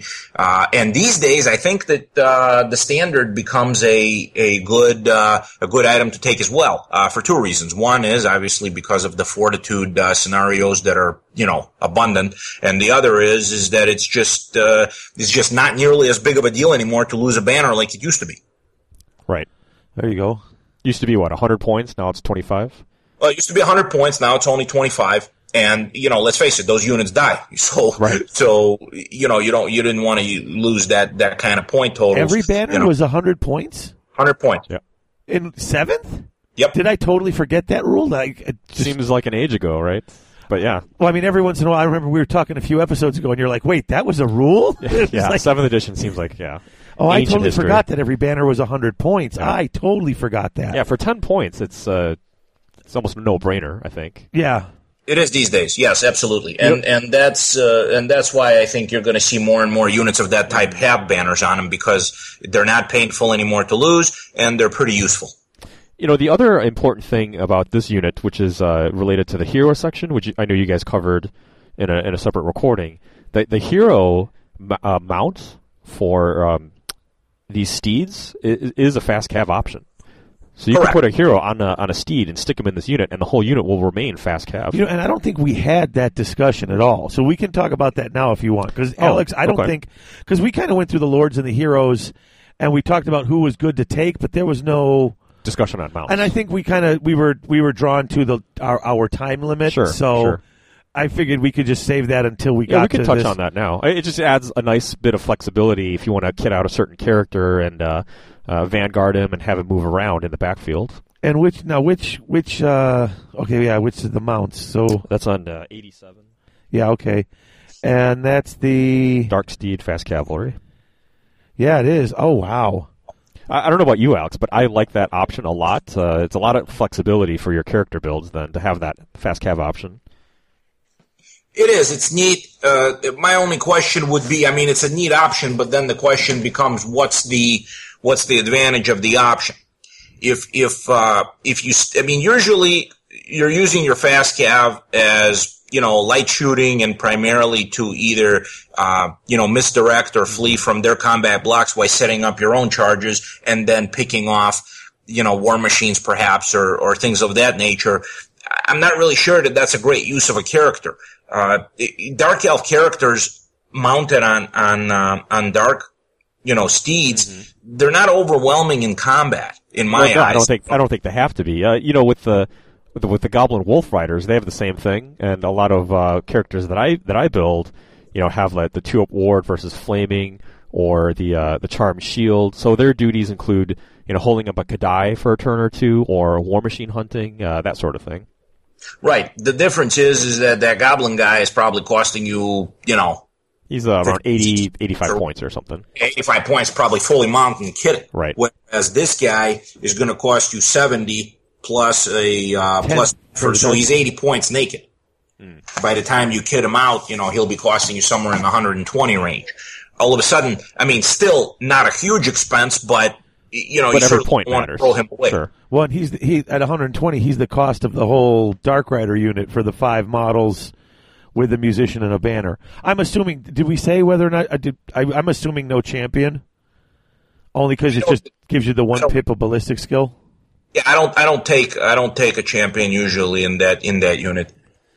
So yeah, so he No, costs as much as the whole unit, 120 points. I, I just like the option for the heroes to be able to have that fast cav Well, and option it- there. And it's nice because they can vanguard, they can get out there, and then you can charge him out of the unit if you want to. Right. You can throw him at something.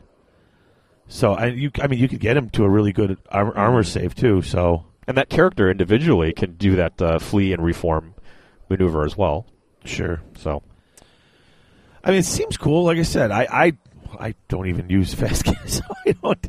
I have no You're experience out, with Dave. I don't have any options. part of the game. Dwarves don't move fast, and and uh, I don't have any uh, in the VCR. VC They should so- make a slow cav option for dwarves. so that's core. So should we take a break? Yeah, Uh, let's take a break and come back, and then we got 13 special units to cover. So we will be right back. Stick around.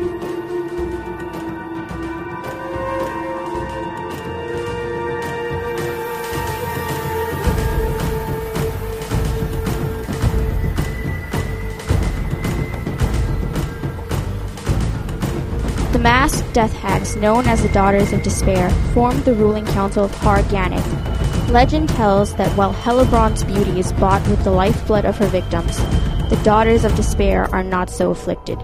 They wear masks not to hide their ugliness from the world, but rather to conceal their own youthful appearance from jealous and wrathful mistress.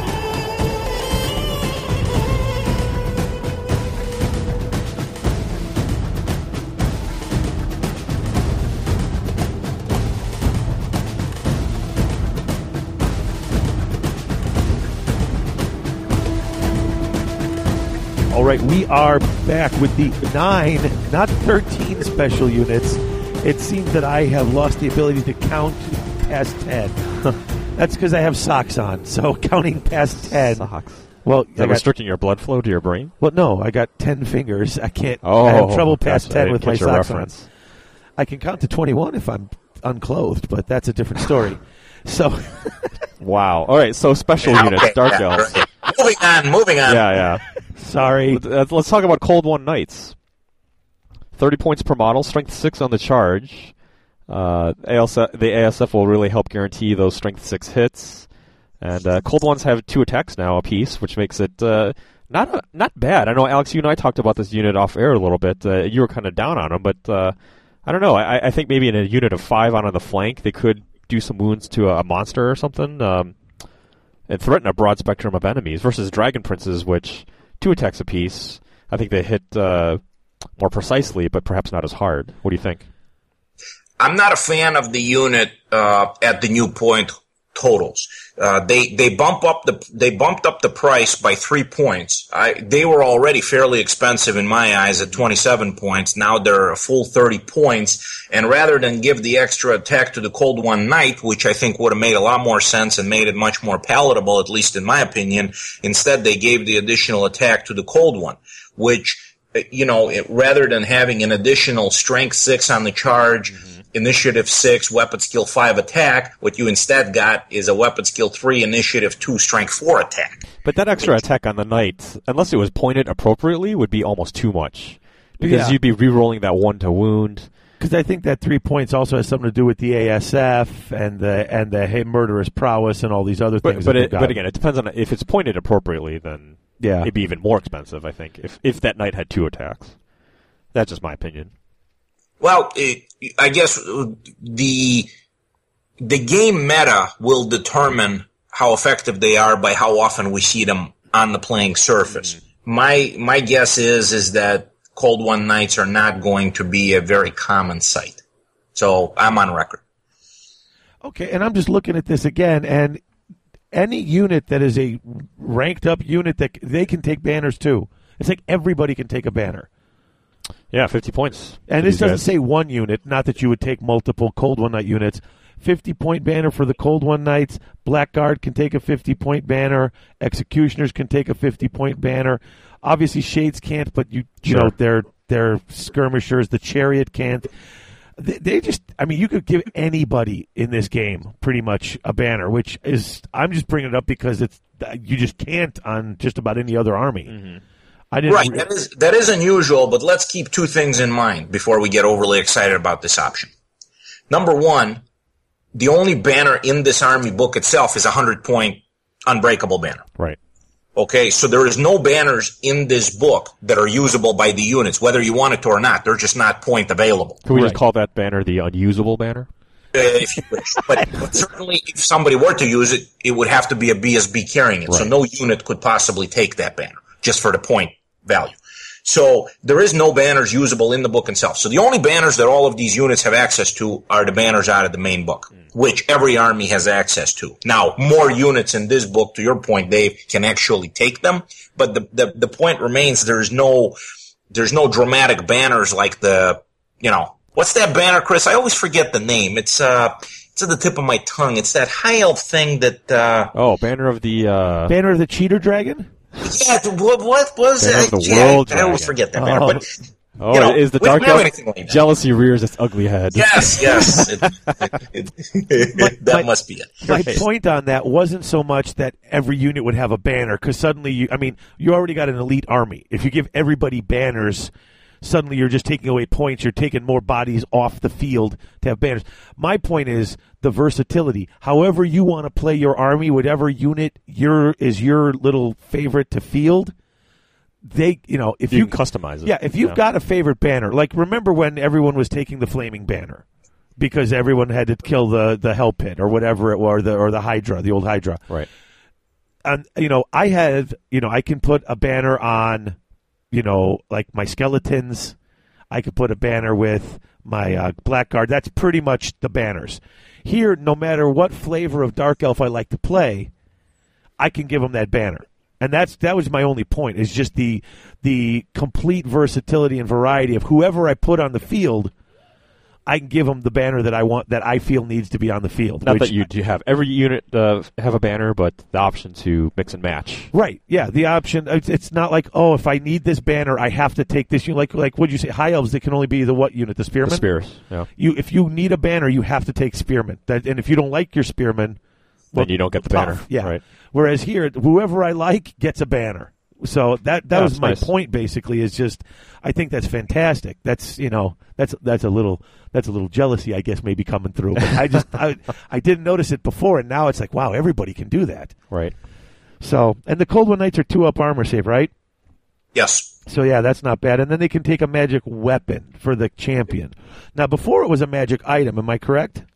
Yes, and that and that's another uh, interesting change because there was a nice. Now we talked about magic items in an earlier segment, so there's not nearly as much of a of a uh, selection there to begin with. But in general, it was really nice to be able to throw some type of a protective item on the champion if you wanted to, something that uh, gave them either magic resistance or you know whatever kind of a of a defensive item as well. Now your only option is a magic weapon, and that's Right. up to twenty five points. Yeah, before be, being able to think enchanted items was nice. Plus three strength or plus three toughness, something like that. Yeah. You don't get that option I, anymore. I kind of no. I was. I just went under the assumption that they were going fluffy with this, as far as just like these guys are stone killers. Like they're in combat to kill and to fight, so they- it's a weapon. You're getting a weapon, uh, something to increase Sure. your killing ability. Right. I just that was what I assumed. but at 25 points, when you could take a lance at strength six, I, I don't know if.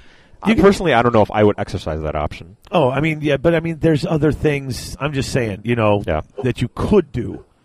You know, if you wanted. Once again, the option is there. You can add that little bit of flavor. You know, you can throw on him a the you know the what is it the initiative ten Right. sword or something like that if you want to, or you know. I mean, it just Sure. depends on Plus your one on your play or something, The yeah. fact that you have that option there, I was just saying. I thought that being weapon only was just because there's a couple of guys who can do it. I mean, it's not just him. Yeah, for the record, Dragon Prince champions are the same. Oh, okay. They're just a weapon only. Blackguard, sh- not Shades. Yeah, Blackguard can do it too. Well, let's let's talk about the Blackguard. Blackguard of Naggarond. Now they also have the uh, same stats uh, or similar stats to the Cold One Knights. Um, you know, initiative six, two attacks on these guys, fifteen points a pop. Uh, he can take a magic weapon for the champion. They can have a fifty-point banner. They're immune to psych, uh, stubborn, and they got halberds and heavy armor. So they're uh, strength four, five up armor save, stubborn. Um, now, wait, Blackguard, Fluffwise. These guys are the these guys are Malekith's personal guard, right? Isn't that what they're supposed to be? They're they're the elite of the army. They're not necessarily just his personal guard. They're Okay. they're uh, they're in other towns as well, but they're the elite. Sometimes he gives them to the city governors, but uh, in general, they are the elite of the army, the elite of the elite. Now, these guys used to be like the unit uh, as far as uh, being on the tabletop. They used to be really tough. Uh, now, uh, they're still, I think, decent. Uh, are they as good? Well, let's start with the fact that they went up two points. So they used to be 13 points apiece. Now they're 15 points. The the champion lost the ability to take magic uh, items and can only take a magic weapon, like we discussed earlier with the uh, Cold One Knights as well. Uh, They're they're stubborn. That's their thing. And the one thing they did do is they removed the max models that they used to have. You, the Blackguard used to only be fielded up to 20, Right. Which which limited their um, Combat because, effectiveness. because yeah, Yeah. 20 is you know if you want a horde of them that's kind of uh, a small number Right. by today's standards. So that's no longer there. They're 10 plus so you can field as many of them as you like. They're more expensive. Uh, i think they're infinitely usable. They're a terrific unit. Uh, there are also a number of ways to, you know, uh, pump them up either by having characters join them or giving them various ways of, of making them frenzied, for example, and so forth. So I think they're a very usable unit. Uh, they're certainly very tough in combat. Uh, keep in mind they have the actual eternal hatred rule Yeah, I was just going to mention that, that. even if you're fighting whoever, uh, something with really high initiative or or canceling ASF, uh, they still re-roll in every turn, no matter what. Yeah, I was going to mention that. It's like them and two characters. So that's that's actually that's the one thing that I saw that seemed really nice with these guys. Yeah, they always re-roll, no matter what. They're re-rolling to hit, and and uh, um, again, they're they're a they're a very very strong unit, and they're stubborn, and that's important because on even on their own leadership nine, you know that makes them stay there and and you know take care of business. So you don't Right. necessarily have to you know worry about them fleeing on you. You'll have to literally whittle them down. Although with only armor f- armor uh, five Right. and uh, toughness three, you do get whittled down. Sure. Well, it depends on how big the unit is. If it's 30 guys, that's 30 wounds that you have to inflict, you know, to get past that unit. It, it seems like a good um, uh, unit to place on the flank to, to anchor that flank. It's a solid choice. being It, it- yeah. Blackguard, they're a solid choice. You see them in a lot of armies. I think you're going to continue to see them. They're they're they're certainly nothing to sneeze at, and your opponents will have to account for them. Otherwise, they may be in for for quite a shock. an unpleasant surprise, huh? right. You know, these guys struck me as uh, the the high elf uh, special infantry choices rolled up all into one: Phoenix Guard, White Lions, and Swordmasters. Because they kind of pull traits from all three of those, in that they're stubborn like White Lions, Strength four like Phoenix Guard, and two attacks apiece like Swordmasters. They're more expensive, but they kind of pull attributes from all three I see of what you're those. saying. So yeah, I like those guys, and the new models are, are pretty cool too. Yeah, the new models are pretty nice. All right, uh, let's move along. Um, the the shades with the ballistic skill of ridiculous um, coming in. There are 16 points a model, hand weapon, repeater crossbow, uh, scout skirmishers can have an additional hand weapon or a great weapon for two points, and you can give them light armor for a point. Uh, these guys seem great to me. Am I am I wrong or? No, no. The shade, the shades have always been a mainstay of the army, and you're going to continue to see them. They remain pretty much the same. The stats are all the same. 16 points is the same. Uh, the great weapons were always two points. The extra hand weapon used to be one point. Now it's two points, so that went up a point. The one thing that was surprising is that shades can now take full command. That that has never happened before. Um, so that's uh, that's a a nice uh, a nice feature there. I think you're actually, if anything, I think you're actually going to end up seeing more shades because uh, their pricing stayed the same. They have more options, and quite honestly, they're just a terrific unit. So I think that uh, I think you're going to see plenty of shades out there. That's for certain. What would be a typical shade unit build for you? Well, I like to have the way I used to run them is I used to run two units of five.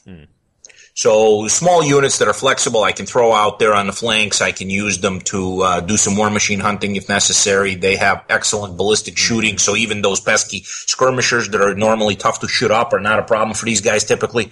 So I mean, they're they're very very useful that way. Uh, as I'm looking at it now, and I was actually thinking about this when I was looking at the book earlier, I actually thought that uh, there would be absolutely nothing wrong taking a larger unit, giving them uh, full command or at least a muso and a standard bearer, and you know using them as a little bit more of an aggressive unit, not just strictly a you know run and gun kind of a unit. So. I, I think you're going to see plenty of shades. They're they're an excellent unit. So you're talking a, a horde of shades with great weapons?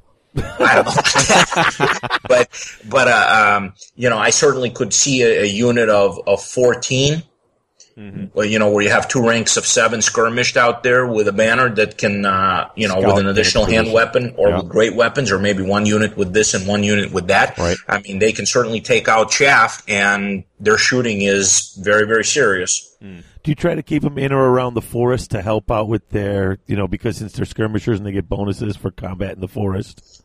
If that's if that's available, absolutely. I mean, I, I definitely keep that in mind, especially when someone is deploying a block of troops across from a forest and starts aggressively moving them forward. I have no problem sticking a skirmisher unit in there and giving them a tempting charge, not thinking about what will happen when they do charge. Because obviously the block will then lose ranks, not be steadfast anymore, whereas the skirmishers will gain that. So I I absolutely take advantage of it when possible. Well, It's important, I think, if you set that trap, you've got to countercharge with something good because shades, as good as they are, you know, being toughness three, not a lot of armor, they're not going to stand up for a long time against anything with a lot of combat punch. Agreed. I mean, obviously, if it's a unit of warriors, we're not going to be doing this. Yeah, now, now, do you do you even bother to take the light armor, or do you let them go naked? Because I, I don't. I, I never give them the light armor. Uh, I give them the extra hand weapon. That's that's usually what I what I give them because the things that I'm normally asking them to fight in combat are things that they, you know, should be able to handle with low strength. I I have actually considered giving them great weapons in the past. Now that they have the ASF, it might actually be useful to do so. oh yeah, because it's still going to hit first. A lot of times with the initiative Yeah. five. Nice. All right. Okay. The let's you know let's go to the executioners since we're going to we're running through foot soldiers and we'll come back to the chariot. So the executioners strength four, uh, twelve points a model, killing blow, heavy armor, great weapons. So strength six, and they can also take a banner up to fifty points. Leadership nine, too. Yeah, leadership nine. So, yeah, Blackguard. Well, I mean, Cold One Knights, Blackguard, all, everyone on the special units paid so far, except for the Shades, has been Leadership Nine, which is nice. Uh, Twelve points a pop. Now they got they have the ASF and the Great Weapon, so they're striking at Initiative Five. So uh, these guys just seem so good to me. Like I know you didn't see them often in the last one because they were always hitting last. Yeah, this these guys definitely took a big step up. I think it's uh, one of the best uh, killing units out there for for the Dark Elves. I agree. I think they're a terrific choice now for several reasons. Number one, as you mentioned, they stayed at the same point total while gaining ASF, so they're no longer getting mowed down like wheat before they even get to swing. Yeah, twelve points seems like an absolute bargain for these guys.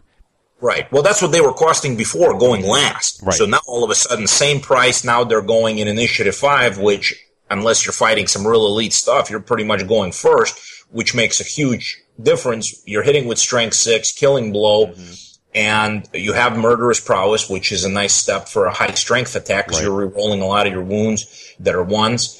And again, you can take a Magic Banner, as Dave pointed out, on pretty much everything, including these guys. The one, uh, again, at the same point total, to have an additional uh, point of leadership is also nice. Why not? So, in general, I think this unit took a major step forward. I think you're going to see plenty of them out there, and I think it's a very, very solid unit. Again, you have several options on making them frenzied if you choose. Mm-hmm. So it's it's it's a solid unit. You'll see plenty of executioners out there. Would you give these guys like a razor standard or something like that?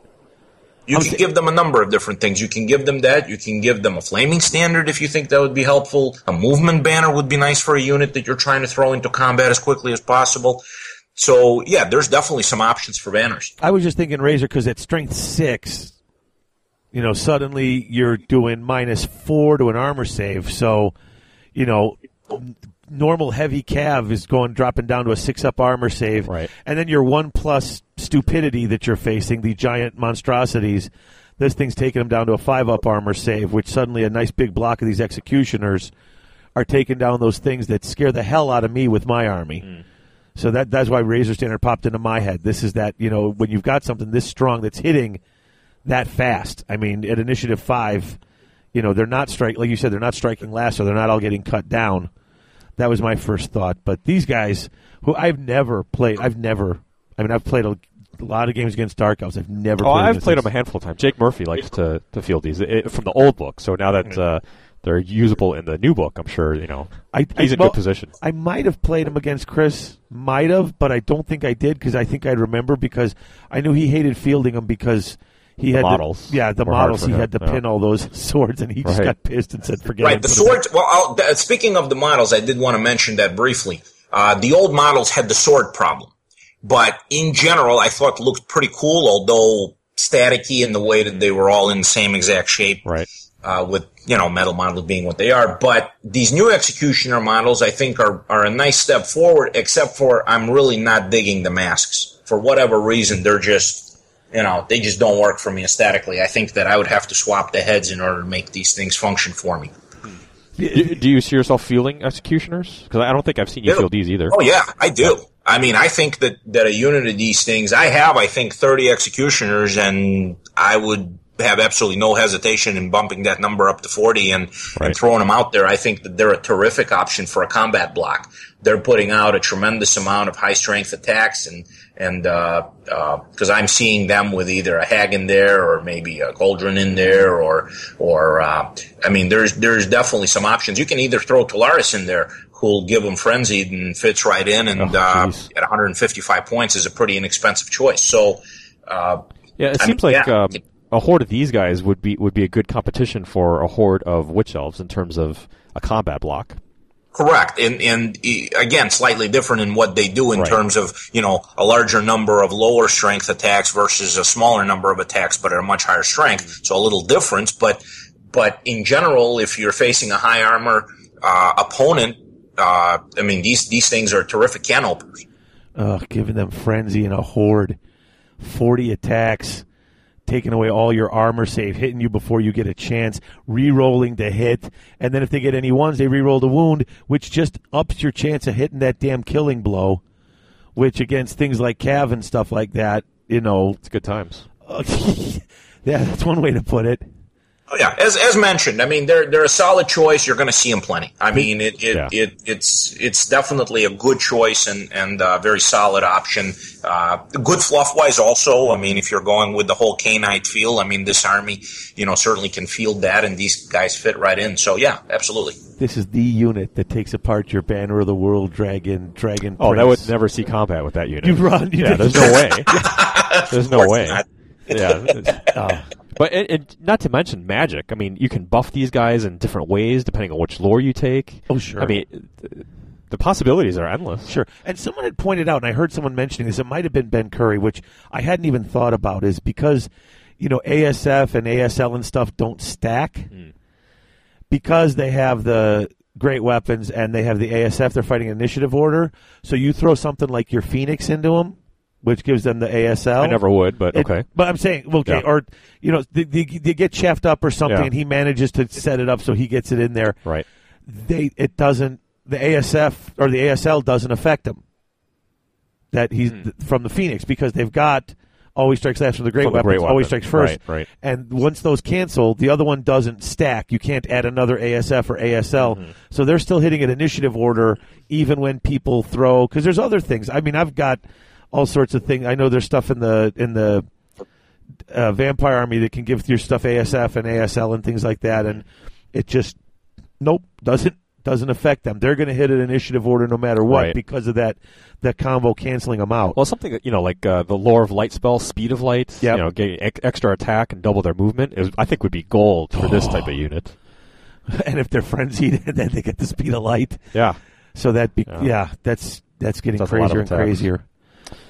Oh, okay. Let's flip the page here. Oh no, wait. We uh, let's flip the page. We missed the chariot. Uh, so Ah. the cold one chariot, uh, 115 points. Spears, repeater crossbow, scythe chariot causes fear, uh, stupidity because it's being dragged by cold ones. It is a strength five, toughness five, four wound chariot. Um, it's got a three up armor save too, which I mean it ain't bad for a chariot, right? Oh, I think it's great. That plus the toughness five, I think makes this the char- this this chariot very usable. It is usable, but it is 15 points higher now than it used to be. I'm assuming that the reason for the increased points is because the two cold ones pulling it now have two attacks apiece as opposed to one. Uh, So, it's that's also, I think, the murderous prowess may factor into that from the crew. Uh, that's the other thing is that the murderous prowess is very useful on on a, on a chariot. So I think that I think that the, the cold one chariots have always been a solid choice. I mean, they're not game breaking, but they're very very solid. They're tough. They have a good armor save, and uh, um, you know they cause fear, immune to psychology because of the stupidity. So.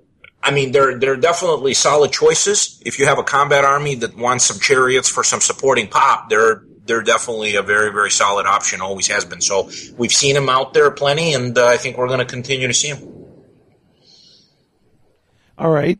Uh, you know, let's take a, a, look at the other chariot then, the Scourge Runner chariot. Uh, this is a five up armor save, strength four, toughness four, because this is pulled by Dark Steeds, so it's not. It's obviously not the cold ones pulling it.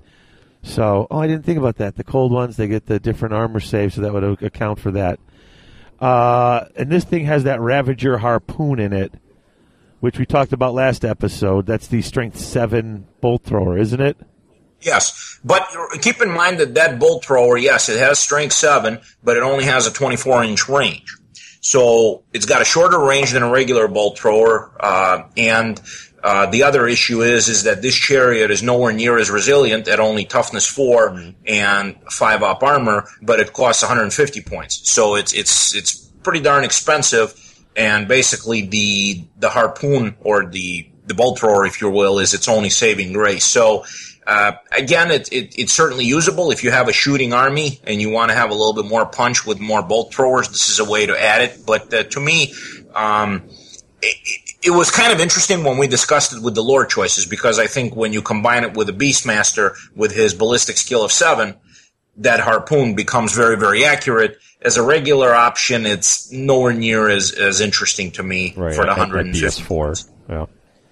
Again, that's that's strictly my opinion on how I see it utilized. Well, I was I I was kind of thinking the same thing for the extra for the extra po- you're paying a lot of extra points for that bolt thrower, and you're losing a lot of other stuff in the process, which is basically the fact that it can stick around.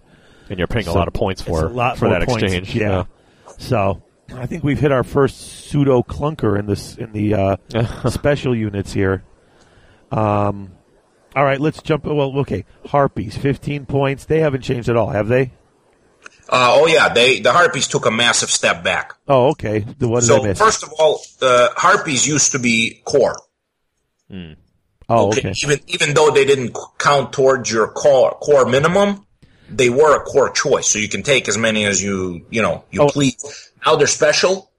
Uh, they went up in cost from 11 to 15, which is quite a large jump. Oh, yeah. That's like elite infantry costs there. Right. And the one, the other thing is, is the old harpies used to have this special beast rule, which basically prevented them from causing panic in any other units in the army other than other harpies. Oh, That's gone now. So, huh? so they were they were very very useful in baiting and, and fleeing through their own troops. They never caused panic. Nobody cared if they died or ran through them. Whereas now those rules are all gone, hmm. and they're they're basically a 15 point flyer. So I mean, not saying they're not useful. They're still plenty useful, but they're far more expensive and don't have nearly as much of an appeal as they used to do. Okay. So am I saying they didn't change? I was just looking at the stats, thinking they hadn't changed, but Stats stats are identical. Yes. but yeah. So, but other than that little part, my statement was horribly wrong. So, and the apparent effect that they could have in your army now is massive. yeah. Well, this is like when the this is that's that, this is that's silly. Like that rule shouldn't have gone away, especially since they went up in points. I think they should have kept that rule personally because that's like when you have your your chaos warhounds. And they panic your chaos warriors off the board. You know, Right. Oh no, the dogs ran away. Run!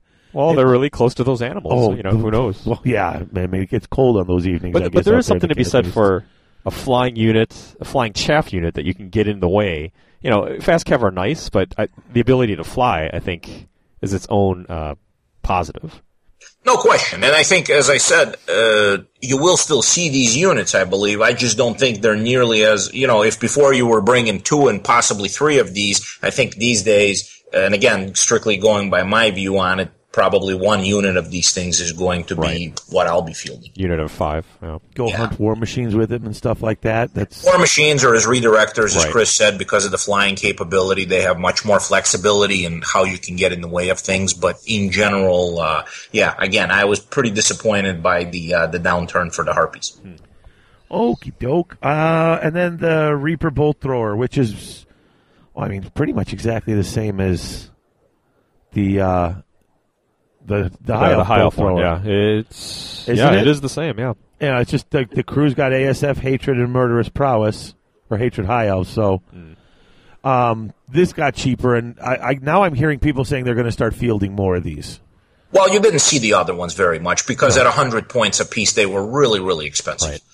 And, and, you know, there was just, you were just basically handing off an awful lot of points. Now at 70 points, you're going to start to see them. I don't think you're still going to see a murderer's row of them out there, but I would be definitely, you know, expecting to see one or two of these in army lists just because they're they're great for hunting monsters and they have the capability of doing the multi-shot. So e- either way, at 70 points with ballistic skill four, I think is much more in line, much more reasonable, pointed, and I think that we'll we'll we'll definitely start to see them. Whereas before, you just never saw them. Yeah, for for seventy points, it's a great buy. I mean, it's a versatile.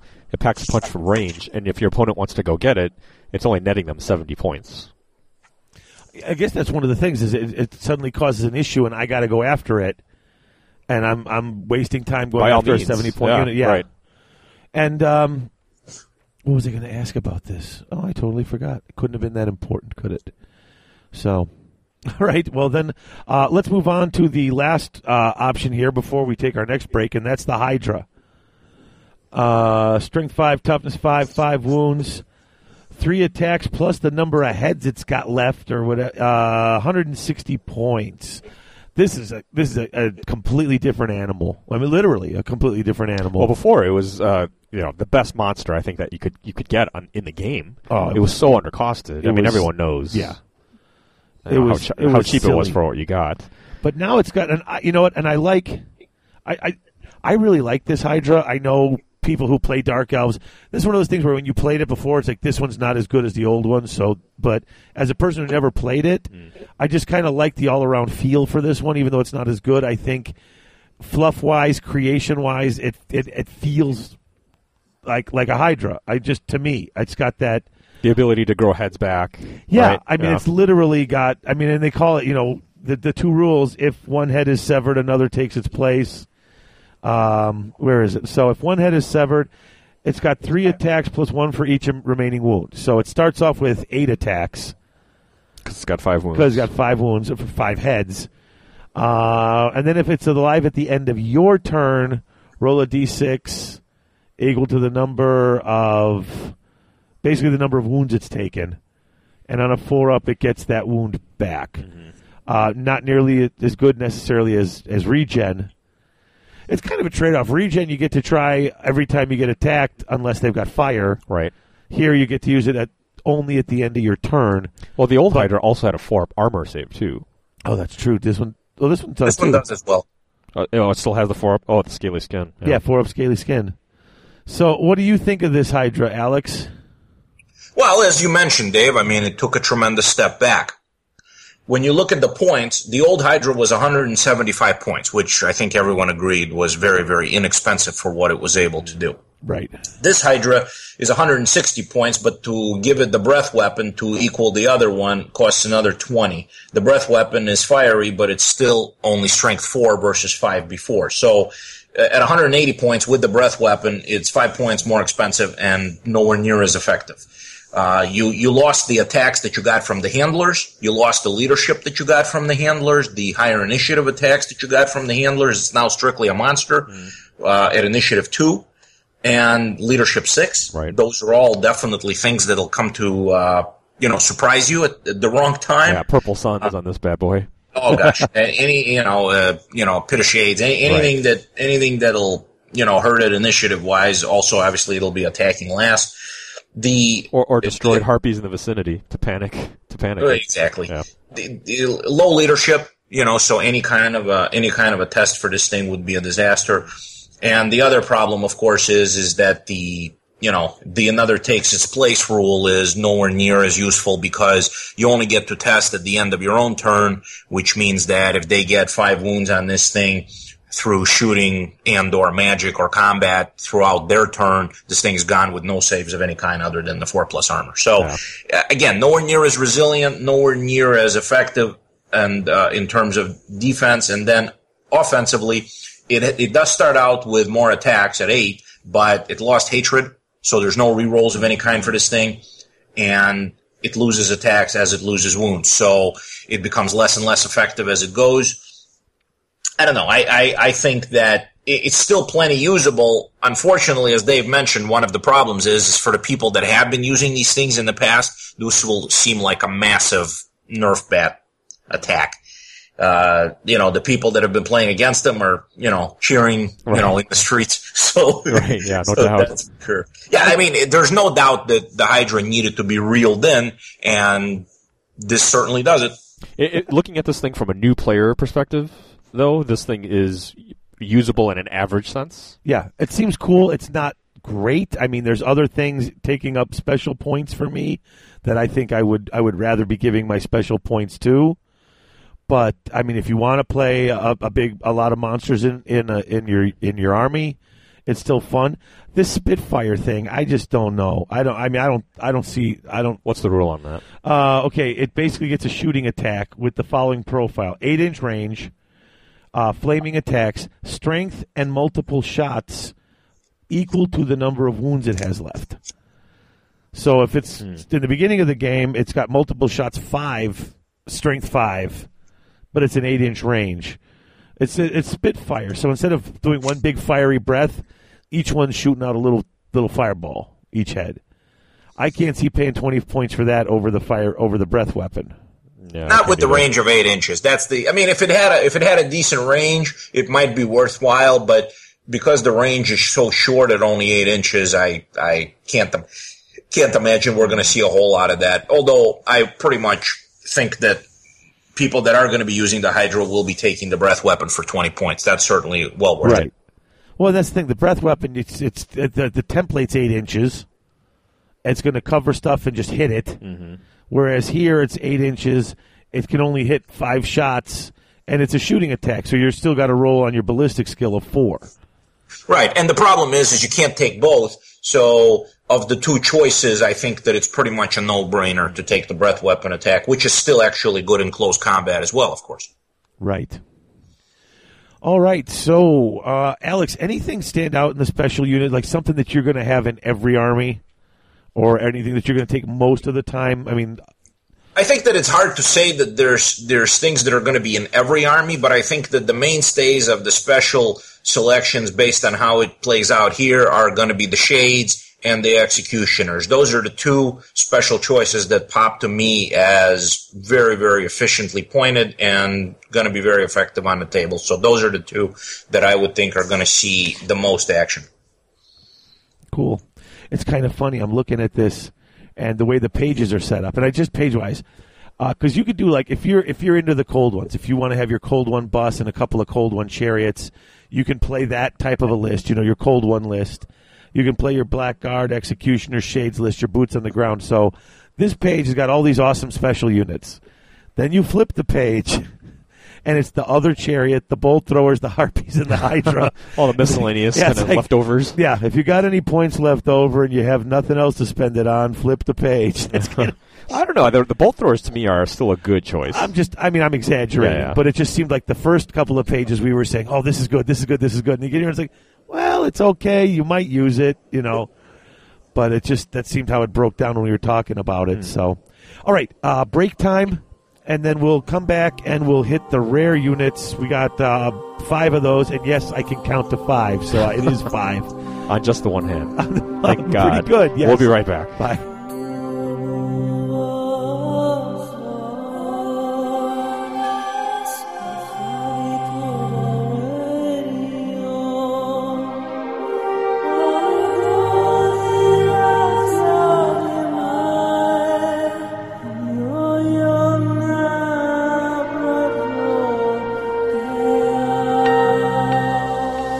Ryan Steele, creative director of Dark Age Games and editor in chief of Ravage Magazine US, wants the Garage Hammer fans to head on over to coolminiornot.com and find some of the best games and miniature artistry assets the industry has to offer.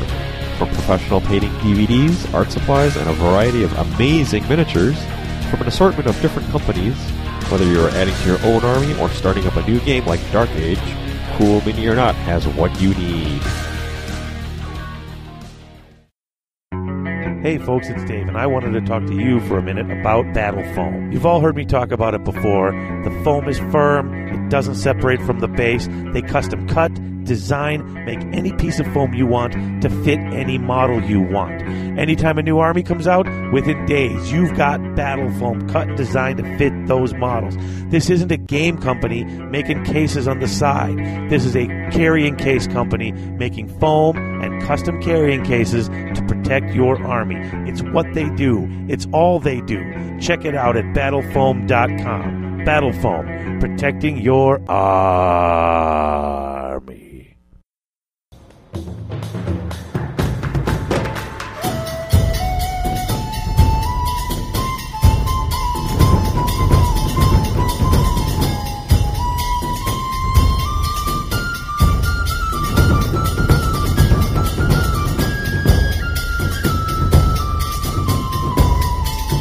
Welcome back to the Garage U Tools, wrapping up uh, the rare sections of the Dark Elves with Alex Nikotenko and my wingman, Dave Wojtek. That's right, I'm the wingman. the man who can count to ten. So, so uh, let's bypass that and go right into. Do you guys want to jump into Doomfire Warlocks? this is uh, personally for me this is the this is the new unit that just fascinates me. This is the one i'm looking at going wow this is all sorts of cool. And i'm one of the people who actually like the model. Like those horses with the big teeth are stupid looking But, but I mean, that's true to. I mean, horses' teeth are, are really like that. right but it seems So- it, it's a, it, it, it looks a little i mean exact i mean everybody's like talked about Yeah, it yeah, it like seems a little overdone. I read the thing about how he wanted to make him look emaciated and stuff but Right. it almost looks like a cartoon horse to me you know But for uh, for 25 points, you get a, a fast cav model that's got two attacks, weapon skill four, ballistic skill four, strength four, toughness three, one wound, initiative five, leadership eight. Uh, unit size of five up, and they, they come with a plethora of special rules. I think a unit of five starts off as a level two. It counts as a level two caster. Yeah, here, let me flip over and get to those our little special rules here. I'm trying to. Here we are, Doomfire Warlocks. Um, Prey of the Dark Prince. They got a four up ward save, except against Slaanesh models. If you've got the Mark of Right. Slaanesh or Demon of Slaanesh, so you know that that all too common Slaaneshi demon army we're seeing now is is Right. bad for these guys. but uh, let's see, Doomfire Warlock. It's a level two wizard. It knows Soul Blight from Death and Doom Bolt. Um, it doesn't Dark. stop any other wizards from knowing this, so you could you could double and triple up on those if you if you really love it. They get plus one to cast for every rank of five or more models in the unit after the first, up to a three plus. So it's a level two wizard. to start off with. So basically, if you have a full second rank, they get a plus three. Right. That's it. Um, and you have to pick one of the models to be the wizard for for purposes Line of of sight casting. purposes, sure. Oh, and also, I, you know, if you miscast and you got to send her the template, Sure. that's the guy you go on. Um, you oh no, you don't roll on the miscast table. You just take D three wounds with no armor saves. But you get a have four a up ward. so who cares? Uh, if the unit's targeted by a rule that affects a wizard, the the opponent has to choose one of them. So if you had a, some sort of spell or something that goes after, I could you guess you could turn one of them into a frog. And if you did that, the whole unit would be handcuffed by that frog's movement then. Yeah, So yeah, that hex scroll then comes you know plays a role here. What do you think of this unit, Alex? I think that it's an interesting unit. Uh, obviously, the the two spells that they are given, which are Soul Blight and Doombolt, are both very very nice spells. Doombolt is a nice magic missile, especially for a fast cav uh, unit that can certainly get close enough to make good use of it. And Soul Blight is a terrific spell, you know, a very very usable spell not only for them but also for other units that could be in combat close by. So I think that uh, from that perspective, it's it's a it's certainly a very usable unit. It is fast cav, which is always usable. Uh, they don't. Um, uh, I don't think that they have. They don't have any magic. You know, they don't have any missile weapons. So No. basically, their the magic is their ranged attack. Right.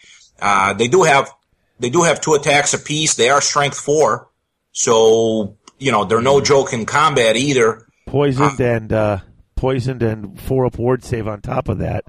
Right, poison Yeah. four upward save murders. I mean, they Right. they you know they always strike first at initiative five, uh, movement nine for the dark steeds. I mean, they're they're they're certainly a very nice unit. I can certainly see people fielding this unit. The only problem with this unit that I see, and this is just a caveat for people getting too excited about these things, is you know they do have just the four up ward save and at twenty five points apiece. This unit is going to draw a ton of missile fire. Right.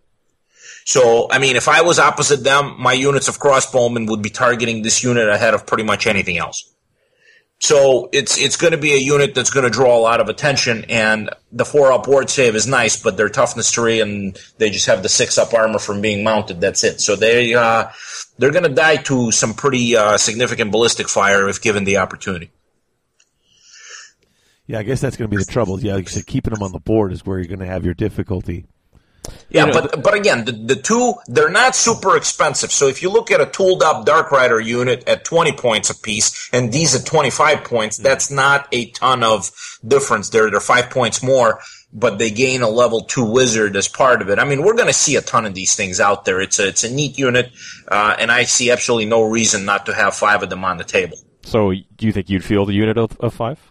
I would, yes. Uh, again, it's very, very useful. A level two gives you uh, another another channeling attempt. Right. Uh, gives you two useful spells. Uh, I mean, these are spells that's nice to have, especially if, for example, uh, you're not using those two lores. You know, those are two spells that you would want from those two lores, and uh, if you are using those two lores, well, you already got that, so you can have others from from other casters, uh, or you can double up on. 'em. I mean, stacking Soul Blight, you know, it's Right, not yeah, yeah, something you normally see. That would be That would be great. Yeah, Soul Blight would- is a great yeah, spell. not not so great for the other guy. right. That's where I'm thinking if you see some people who, you know, taking two units of this, flying them up, and two guys hitting them. Now, it's a level two, so they're dispelling with their level four or whatever. So that's the one thing that might be hard to get it off. Um, you got to you got to throw a lot of dice at it if you want to make sure you get it off because there are only a level two. Right. Sure, but think about uh, Dave. Think about this: uh, the the hex or the augment that we see stacked like this a lot is wild form, right? Right. Because it's a signature spell, you see a ton of them getting stacked up. Well, you don't normally see Soul Blight getting stacked, you know, because you know you just can't. Well, here's your chance to stack it, and minus one, minus one strength and minus one toughness is already painful. If you can get two of them on, you know, That's not bad. what unit in combat can absorb a minus two strength, minus two toughness hit? I mean, nothing can Mm-hmm. can uh, take that kind of hit and still be effective. That's that's that would be incredibly painful. Yeah. Like I, So, said, yeah, I like it- them. I this that's the one I look at. In fact, of the units here in the in the rare units, that's the one that that catches my eye and says, "Wow, that's." I like it, and I like I like the models. I was over at UGG today, and they just got their stock in, you know, that goes Mm-hmm. on sale, you know, and uh, I was looking at the models. I'm like, man, I almost bought a box just to buy them and paint them up, and then I realized, well, I got two thousand other models to paint up. That's stupid. Is there any stock in having a big unit of these guys with your Dreadlord and BSB in the same unit, or is that just a, a too out of build? Well, I think that I think that it'll it'll it'll become cost prohibitive. So so five of these things is 125 points. Okay, uh, certainly a, a feasible unit. You can certainly even have two of them if you want. Once you start getting into 10 of them, now you're at 250 points with no upgrades. You start throwing characters in there, now you're probably at, you know, whatever you are, 150 or 100 plus points plus 250. I mean, now you're approaching 400 points. All of a sudden, this unit becomes a point of focus. And let me tell you, I mean, they're not going to do well in combat against a combat oriented unit. This is not knights. This isn't anything, you know, of that sort. So, um, they're fast cavs, so they can certainly dance around a bit, but there's flying monsters that would love to get into combat with these things. So I, again, I, I, they're rare, so you can have two of them, and I would not certainly be surprised to see a lot of armies fielding two units of five, but I wouldn't get too excited about getting giant blocks of these things. Gotcha. Okay. Yeah, that was one of the, the potential builds I saw floating around on the internet. So I, I I think there's also people who are trying to find that that unit of ten so that you can get the three plus. I mean, because uh, it's a lot of points. To your point, It's- Alex, it's, it's- a lot of points to pay for the. It's a ton of points to pay for it, but the temptations out there. I mean, you read it and it sound oh that sounds like a great idea, and I'm you know, and then you do it in practice. But there's people who will give it a try. I think, and like you I said, think I that could, I think that people will try it, but I think here's what they're going to find. And again, this bears out over a number of games. In one game, these things could be absolute money for you, right? Mm-hmm. But remember this: these guys are relying on throwing magic spells, and magic spells are controlled by the number of power dice you generate, which are random. And dark elves no longer have the get out of jail free cards in order to be able to just continue generating them. So they're they're as locked in power dice as every other army these days. And the bottom line is is that these guys there's not going to be enough dice to go around right. to just throw massive quantities of them at everything. Yeah. and, so there you may know, be while- some turns where they're not doing anything. Ex- precisely. You're going to have a bad. You're going to have a bad magic phase, and if that comes at a crucial time, and these things are just you know, at, at, at that point they become overpriced, uh, non-shooting fast cav. Right. Right. So, I mean, again, they're very much a usable unit. You will see these things fielded, but you know, I would just want to caution about getting too overly excited about having so many of these things that you know they're not going to pay for themselves in the long haul if you if you continue, you know, if you just field giant blocks of these things. Right. all right. Well, okay, let's jump over to the Sisters of Slaughter. Let's kind of jump around. Keep with the inf- let's go with the one infantry unit on the list here. Uh, these are the non-witch elves. These are the- they uh, shave their heads, take their hair, and weave it into that hand weapon whip that they have. Um, you know, uh, initiative six, two attacks, fifteen points a model. Um, they have the trial of blades and the dance of the hand weapon shield. So, oh, hand weapon shield. So they get a uh, they, get got a parry. They got a parry save. Let's take a look at dance of death and the trial of blades. I So the Dance of Death models with this special rule have a four up ward save against attacks made in close co- in close combat only. In addition, at the start of each round, uh, the the sisters choose one enemy unit in base contact. That unit receives no combat result bonus for extra ranks in this turn, and models in that unit cannot make parry saves. That's a nice little combination of, of bonuses, I suppose. But I think it's it's a four up ward save against uh, attacks made in close combat. I think as a result of that, uh, these girls will get shot and magic missiled off the table and maybe impact hit it off the table before they ever saw combat. Well, and that's the thing. You know, you, you got to take at least 10 of them. They're 15 points. I don't know. What do you think, Alex? I think they're very expensive, and I think that the fact that they only get the ward save in combat makes them, you know, a, a unit of choice for uh, for shooting. Uh, it, it, they're, I mean, it's a nifty idea, but they're they're basically naked chicks with a shield, uh, which precludes them from having any. You know, I, I, I actually, if they had gone this route, you know, would have rather seen them have an extra hand weapon there, uh, because they're not frenzied. Uh, they do get the you know plus one to hit it to wound, which is nice, but that's only against an, an enemy that has a higher weapon skill, which these guys have a weapon skill of six. Okay, so that's not going to happen too often. Or But, strength. That is going to happen because they're only strength three. Right. So again, it, it, it's a nifty idea. I think that uh, some people will probably give these these gals a try. I think that in general, if you field them in small units, they're just going to get shut off and magicked off. And if you field them in big blocks, I think they're going to be very, very expensive. Uh, and the, the truth of the matter is, at 15 points apiece, there are better choices in the army. Right. Uh, that's that's the issue. It's not that you can't use them. Let me be clear about that. You can, but uh, 15 points is very very expensive for you know some naked gals that you know can do some damage in combat. But even then, I mean, they're still strength three. Yeah, so I, I, I, I i'm you know I'm thinking that these things are are you know while while a cool idea, probably not going to be uh, fielded a whole lot. I I think you'd have to work uh, do- too unreasonably hard to get your money's worth out of these models. Well, uh, I, yeah, it's probably a fluff choice, I'd say. Yeah. Oh, look, they could take a magic banner up to 50 points. There you go. But uh, you know, the four up ward against combat, and you know, a lot of times with weapon skill six, a lot of times they're hitting on threes.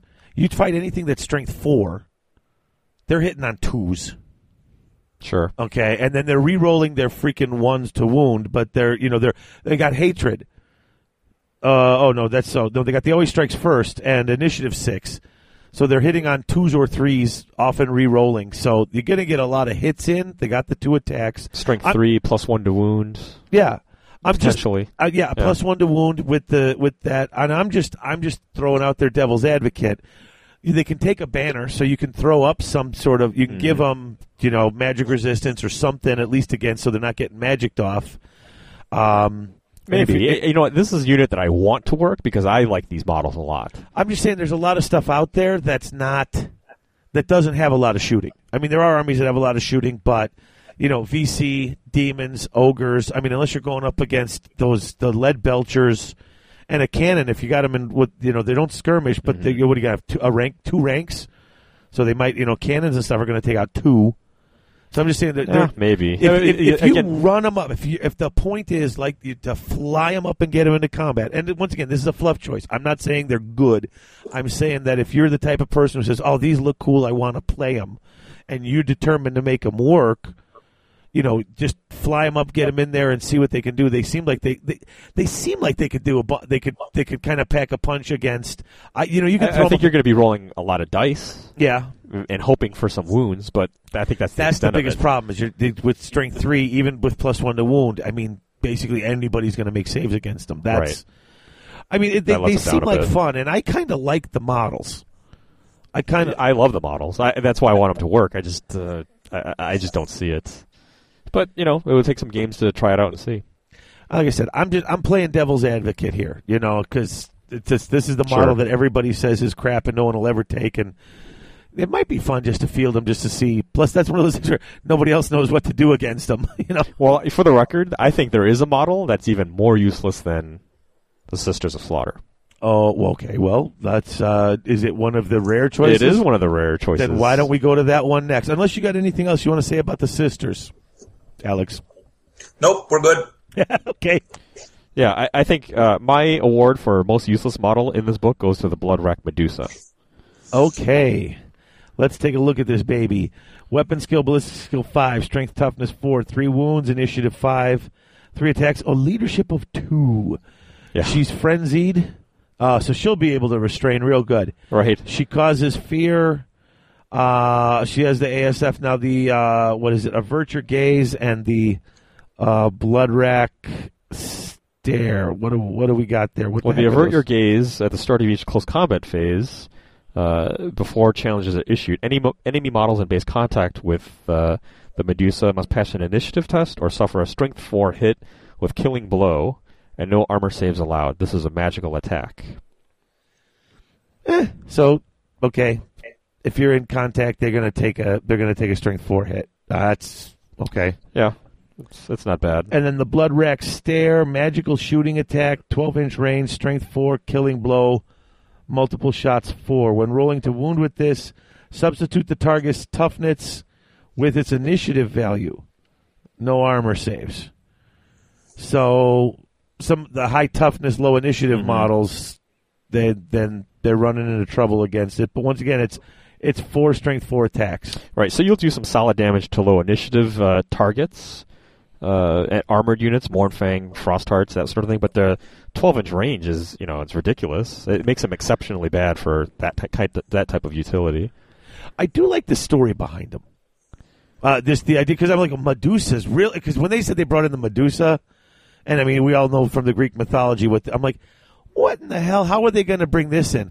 Uh, you know, they were witch elves who were so beautiful and thought they were more beautiful than this goddess, and so she cursed them all, all except Morathi, who was smart enough not to go and and and and flaunt this and and and do stuff against her. So she manages to survive again. Um, so I like the idea and their leadership too because they've just gone insane because they were these Right. beautiful things that have been turned into hideous monsters. And the model is intriguing. It's Yeah. just I just don't see what, this thing being used. What What are your thoughts on this Medusa, Alex? Well, i i there's a couple of interesting things here. Number one, you can only take one of these things, which for a monstrous infantry model is very, very interesting to me. I don't understand that. Uh, at 90 points for basically one model that has a leadership two, which it has a shooting attack, but look, it's got a movement seven, which means that basically, unless this thing is, you know, attached at the hip to the general's unit, and it, it's somehow not within 19 inches of any other enemy model that it can see, which in order for it to be able to even shoot these things, it would have to be this thing's charging it instead. I I can't imagine this thing seeing the table unless it's basically just absolutely parked right next to the to the general unit, and even then, um, the shooting range is very short at 12 inches and it only has four shooting attacks, so it's like four shots that you're paying Right. 90 points for. And then in combat, you know, yeah, you, you, you force the models to pass an initiative test or suffer a strength four hit, but it's only for the models that are in base contact. So, I mean, that's just a couple of models that are going to be taking this. I really don't see this thing. It's, it's, uh, 90 points is nothing to sneeze at when you're getting very little out of it. I, I honestly can't imagine this thing seeing the table a lot unless you really, really love the model and just want to field it and see what it does. But, uh, you know, pass. more, more power to you in that case, I guess. yeah, this is something where I, I suppose you could try to work out and fi- figure out some combo to mix it with something else. Well, since we talked about the Medusa, let's talk about the whole darn shrine, which is the chariot. Uh, for 175 points, you get a strength five, toughness six, five wound chariot that's got an armor save of six. Um, drawn by the will of the gods. So this thing just kind of moves forward on its own. It's only movement five, so it's a very slow chariot. Because well, obviously it can't march. So heck, my Yeah, cor- yeah. my corpse cart almost moves that fast. Uh, yeah, the the um, uh, the shrine has the same rule that the cauldron does. It only moves five, but yes, it can march. Oh, it can march. Okay, so I totally, I did, I must have, I missed that rule completely. So Did we cover the aura of agony on this thing? No, I don't think we did. Let's. uh So uh, model uh, models from the Dark Elf book within six inches of the Bloodwrack shi- shrine have a plus one bonus to their leadership. All other models within six inches suffer a minus one penalty to their leadership. So it's a plus one, minus one leadership depending on if you're a friend or foe. Oh well, that's nice. Eh, I, you know what? When you're, you know, leadership tests, you know, can can come in, you know, yeah, important. they could come in handy. I you know, a lot of times I'm, I'm used to taking what I have with my little chariots, like with my, uh, You know, with if when sometimes I take the uh, corpse cart, hitting it up on the corner just to use its special abilities. You know, you could do that. It's got the side wheels and uh, everything. Um, basically, a large target, magic resistance one. It causes terror, and then uh, it's got the it's got the Medusa's rules because she's on it. Right. So Uh, the problem is, I think if you're forced to make a decision decision between a Bloodwrack Shrine or a Cauldron, it's that's a no-brainer decision. Yeah, I, I, I don't see a reason. To, I mean, it's it's got it's got an armor save of six. Yes, it's strength five, toughness six, five wounds. It's a chariot, so it's going to do some some damage on impact hits. But uh, you know, it's going to have no save. It's just going to take wounds to a- almost anything. What's the uh, the vampire count uh, Coven Throne? Is that what that is? Yeah, Is this is the Bloodwrack Shrine the the Coven Throne equiv- equivalent and that uh, it's a super fluff choice? Oh, I I think the Coven Throne's way better than than this thing. I, I don't know. Agreed. Yeah, The Coven Throne is, is usable. It's just not optimal. This thing, I you it's know, again, full I'd be shocked stuff, if yeah. we saw a ton of these anywhere. they look kind of cool. It's an, uh, that Yeah, mirror look- thing. again, uh, yeah, that it look model cool. looks so cool. Um, but yeah, they just uh, there was there was a miss on on this with I think with the, with the point cost Mm-hmm. and that it's got a whole lot of special rules that all sound cool. But it adds up to ultimately not a lot. Yeah, and like I said, especially I mean, giving it a six up armor save is just a joke. I Right. mean, Yeah, it's got no ward save of any kind. It's 175 points. Even if you stick it in a unit, um, you know, it can still be picked off by by a cannon. 'Cause, yeah, it's a large target. it's, I mean, the whole thing is, uh, you know, very questionable. Again, you know, fluff choice maybe. You like the model, fine. But if you're looking for something that's gonna, you know, Hey, dramatically impact the game, I This don't see it. this thing doing much for you. magic resistance one. So if they try to magic it, you get a six up ward. Ooh. Hey, Okay. Well, let's wrap up rares and uh, talk about the Kharibdyss. I like this model. I like it too. I tell you, okay, I like the model except for the big gaping sucker mouth in the middle of its chest. That Something doesn't make any sense. It about just this annoys model me. makes me want to go out uh, for a sushi dinner. I don't know what it is, Okay. but anyway, it's um, Mm, for 160 points. You're getting a leadership six monster, initiative four, uh, movement six, weapon skill five. Its big thing is its uh, strength of seven, nice. toughness five, five wounds, and it's got a co- oh four up scaly skin, causes terror. It's got poison, and it's got a couple of special rules. Uh, Uh, Abyssal Howl's one of them. Enemy units in base contact of one or more have to reroll successful leadership tests. So this actually will cancels out hold your ground basically yeah, because uh, or the what do you call it the you know with the with the with the BSB right. because if you get it, it's in the FAQ. cancel, if you, yeah. if they cancel, then you just get the one roll. It's also the unit's immune to it if a majority of the models have one or more of the following special rules: fear, terror, and immune to psychology. Which there are a lot of out there. Yeah, there's a bunch. So it's a cool rule that doesn't work too darn often. That's the problem. Uh, and then Feast of Bones, if it directs all of its close combat attacks against the same model, and all of those attacks hit, then the target model suffers an additional D6 Strength 7 hits. Now, okay, I've heard a whole bunch of people asking about this. You can only basically direct that against a multi-wound model or like a character, I guess, couldn't you? I mean, you can't direct all your attacks against a single rank and file. Oh, I model, see. You're saying. So if you had a, a rank of 20 spearmen, yeah, you- you- I mean, you you, would can direct them all against the champion, I guess, because you can. You 'cause can't you can't target a single rank and fire model. Right. They're, they're not targetable. so this this So- rule is lost on those types of units, then, right? But if you, Oh, if you- you- unless there is a unless there's a unit champion or a character or a you know obviously a multi wound uh, uh, situation like if you're facing ogres or, or something along those lines, monsters, then yeah. But keep in mind that it has five attacks, and you would have to hit with every single one of them right. In order to get that. I mean, it's a it's a Yahtzee roll you're looking for, basically. well, it's a little better than Yahtzee. I mean, uh, with with with weapon skill five, a, lo- a lot of times you could be hitting on threes. I mean, you could you could roll five hits and hit on all threes. I mean, that's not too terribly bad of a chance. But it's like you got you got to do it against a character uh, of some sort or another you know, another, monster. Yeah. You know, um, but it's like, Mournfang or something yeah, like that. it's it's two cool rules that don't happen enough to make them really cool. It's like, oh, that's awesome, but oh wait, D6 strength seven. yeah, oh wait, that's only against characters, I guess, or oh, I got this, but it's only good against you know this mm-hmm. that particular situation. You know, not good against demons, not good against VC, not good against a whole bunch of stuff. So, Oh, it depends. I mean, it depends on the target you're you're well, at. but, but I mean, fear, immune to psychology, terror. That first one, oh, the abyssal howl. You're yeah, saying, which yeah. which looks cool, except for the fact that it doesn't affect. You know, Mm-hmm. there's several armies that it just doesn't do anything against. I, I think if you're going to choose a monster, to me, this is the first one that you would look at. What do you guys think? I, I kinda- agree. Yeah. Uh, it's it's a better choice than the Hydra, uh, the new and unimproved Hydra. Uh, it's it's at 160 points. It's not particularly expensive. It doesn't have any upgrades available, so that's what you're going to pay for it. And I think for that point total, it's it's a solid choice. It's it's uh, uh, it's got five attacks at strength seven, which is nothing to sneeze at. Four up armor save. The five attacks are poisoned.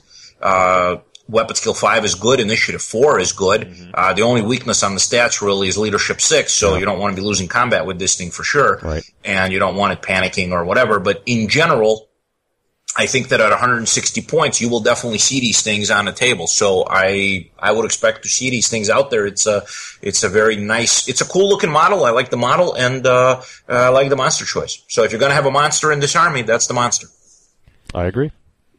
Yeah, I, I like it too. I mean, you look at it's the same point cost as the Hydra. It's three. It's better weapon skill, better strength, better initiative. Um, like you said, the poison. So it's it's it's better all around. Cooler name. Yeah, Charybdis, coming from the Scylla and Charybdis, the types of things that Odysseus looked at. That's Greek mythology. Charybdis, Charybdis. I just googled it. It's a pronunciation. Yeah. I didn't even need to. It's I mean, if you if you've ever read anything from Greek, well, I teach too. All my students have to read. I, every year, I got students lugging around them Greek mythology books. So So that's rare. Charybdis. So maybe we should take a break. We'll come back and talk about army build, overall tactics, etc. Excellent. All right, we'll be right back.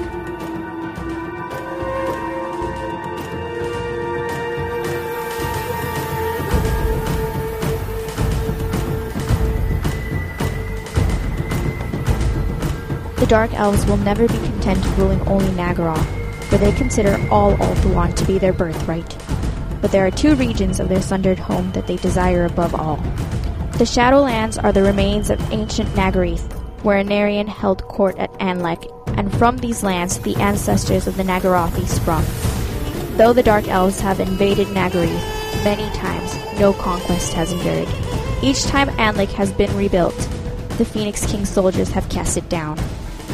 North of Anlec lies the Blighted Isle, site of the Shrine of Khaine. Many wars have been fought across the skull-strewn plains, and at night the spirits of the dead battle anew, forever captured by the will of Khaine. The struggle for the Shrine of Khaine is symbolic of the struggle in the soul of the elf race. None can say how it will end, or indeed, if it ever will.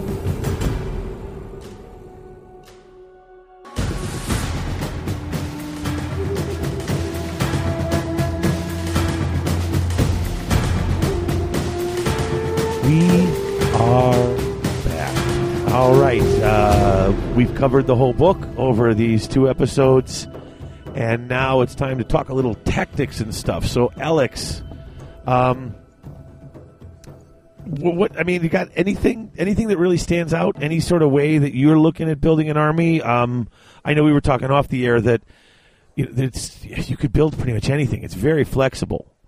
Right, and that actually was one of the major uh, benefits of the last book as well. And this book has those elements as well. And that is, there's not one build here. There are a number of options. You can go a number of different ways. The key is when you're building an army to make sure that your synergies are in place. So from selecting, it's not just selecting your armies, it's selecting, you know, the units as well as the magic lores and all the other things that kind of all work together. That's, that's the key. So you have many, many choices, but when you're picking those choices, the options start to narrow down a little bit as you make certain selections. So um, some lores work better with some types of of um, armies and, and less so with others. So you you have to kind of determine you know which phases of the game how you're going to participate in them, what units you're going to choose for that, and then you know what support magic and shooting and so forth you're going to have. So it all kind of ties in together to the type of army that you like to have.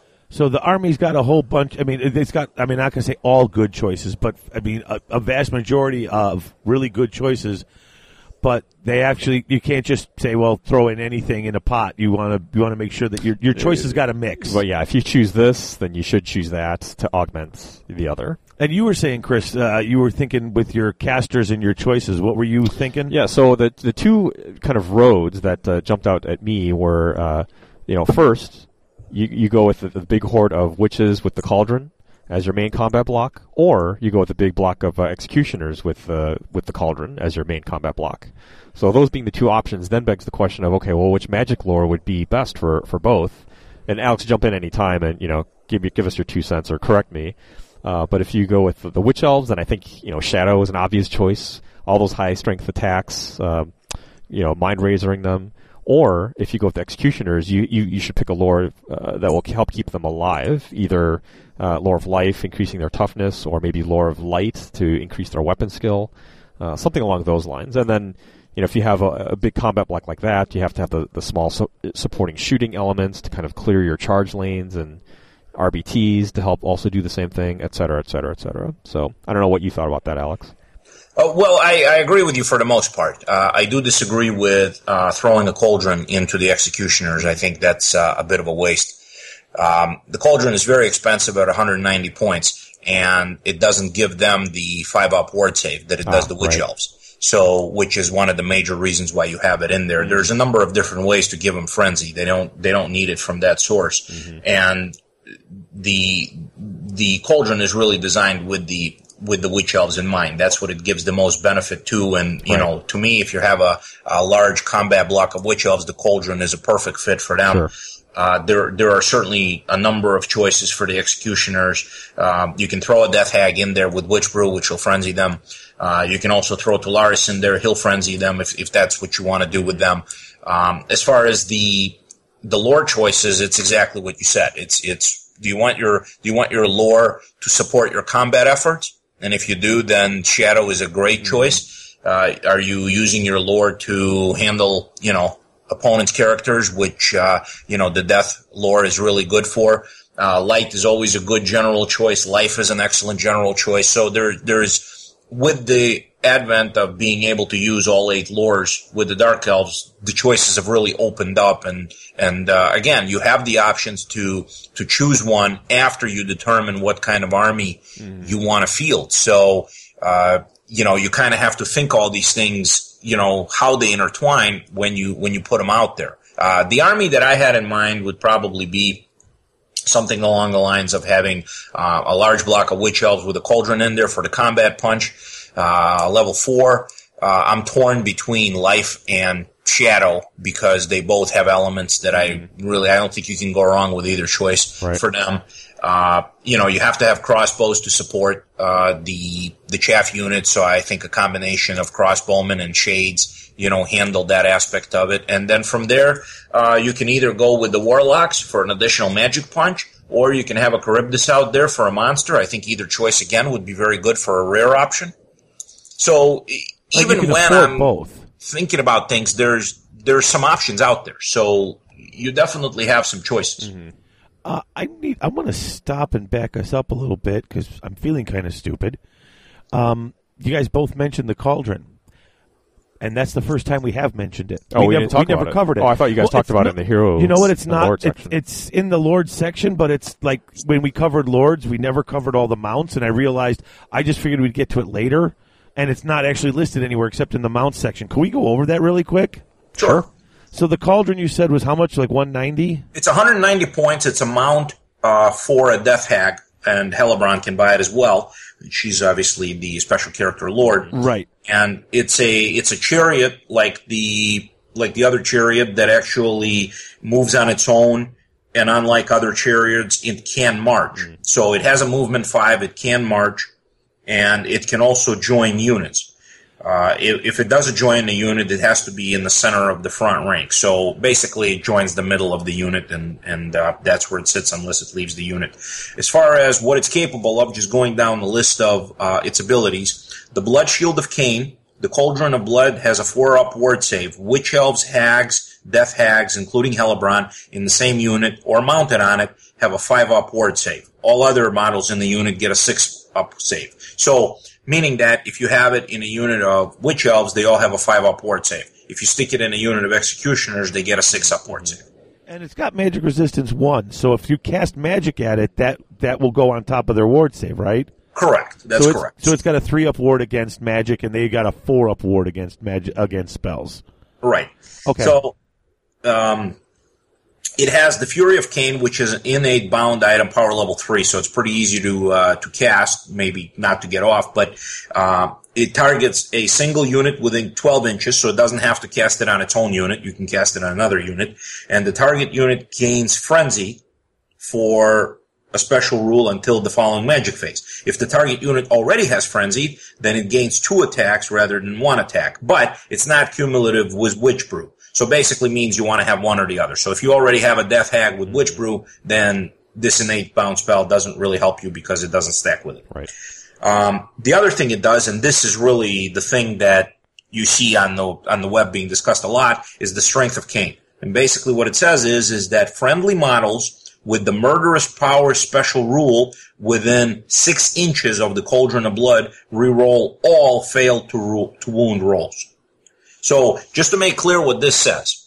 So friendly models with the murderous power. So that's the only caveat. It has to have the murderous prowess special rule and they are within six inches, the unit within six inches of the cauldron of blood. They reroll all failed to wound rolls. No, it's models, not the whole unit necessarily. It says models. Well, it says it says friendly models with the murderous jaws that are in units within six inches. Ah.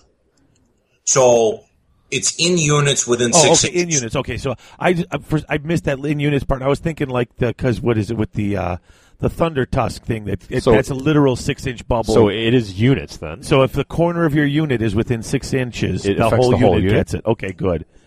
Yeah, and so and they get the reroll to wound, and this is where the, the cauldron really starts to uh, come into play here because uh, of course, the argument being that it says all failed to ruin rolls, which means all shooting attacks within six inches of this thing, all magic cast within six inches of this mm-hmm. thing that have wound rolls get to re-roll them.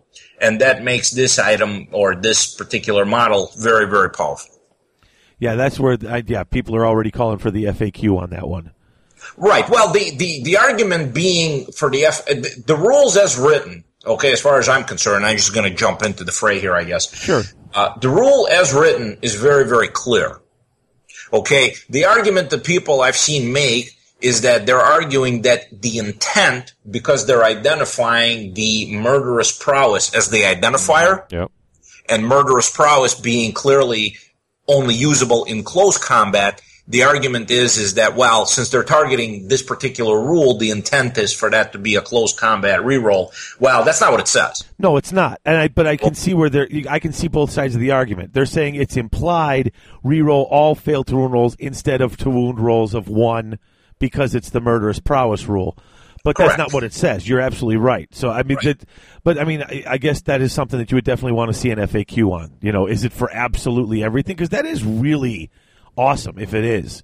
You right. It's a, it's a, it's an incredibly powerful it's an incredibly powerful ability because if you if you stick a chariot like this in a big block of witch elves and you measure out to the corners, you can basically park a unit on either side and have them easily reach. You can also put units in the back.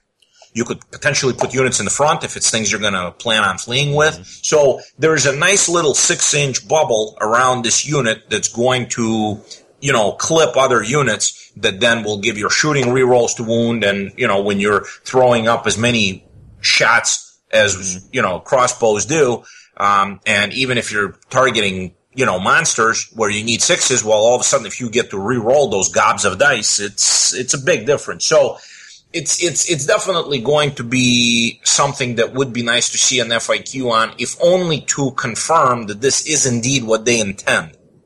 Um, which again, I believe that they probably think that the six inch um, space of it, if you will, is limiting to some extent. And also the cauldron is substantially more expensive now. I mean, it used to be 90 points. It's now 190 points. And you used to be able to just target any unit and now it's whatever unit it sticks there and it has less capability. So I think in general, the cauldron took a pretty substantial step back in what it can do, except for this rule, which if it sticks the way it is right now, is going to be much more powerful, and I think will will make the cauldron take a step up instead.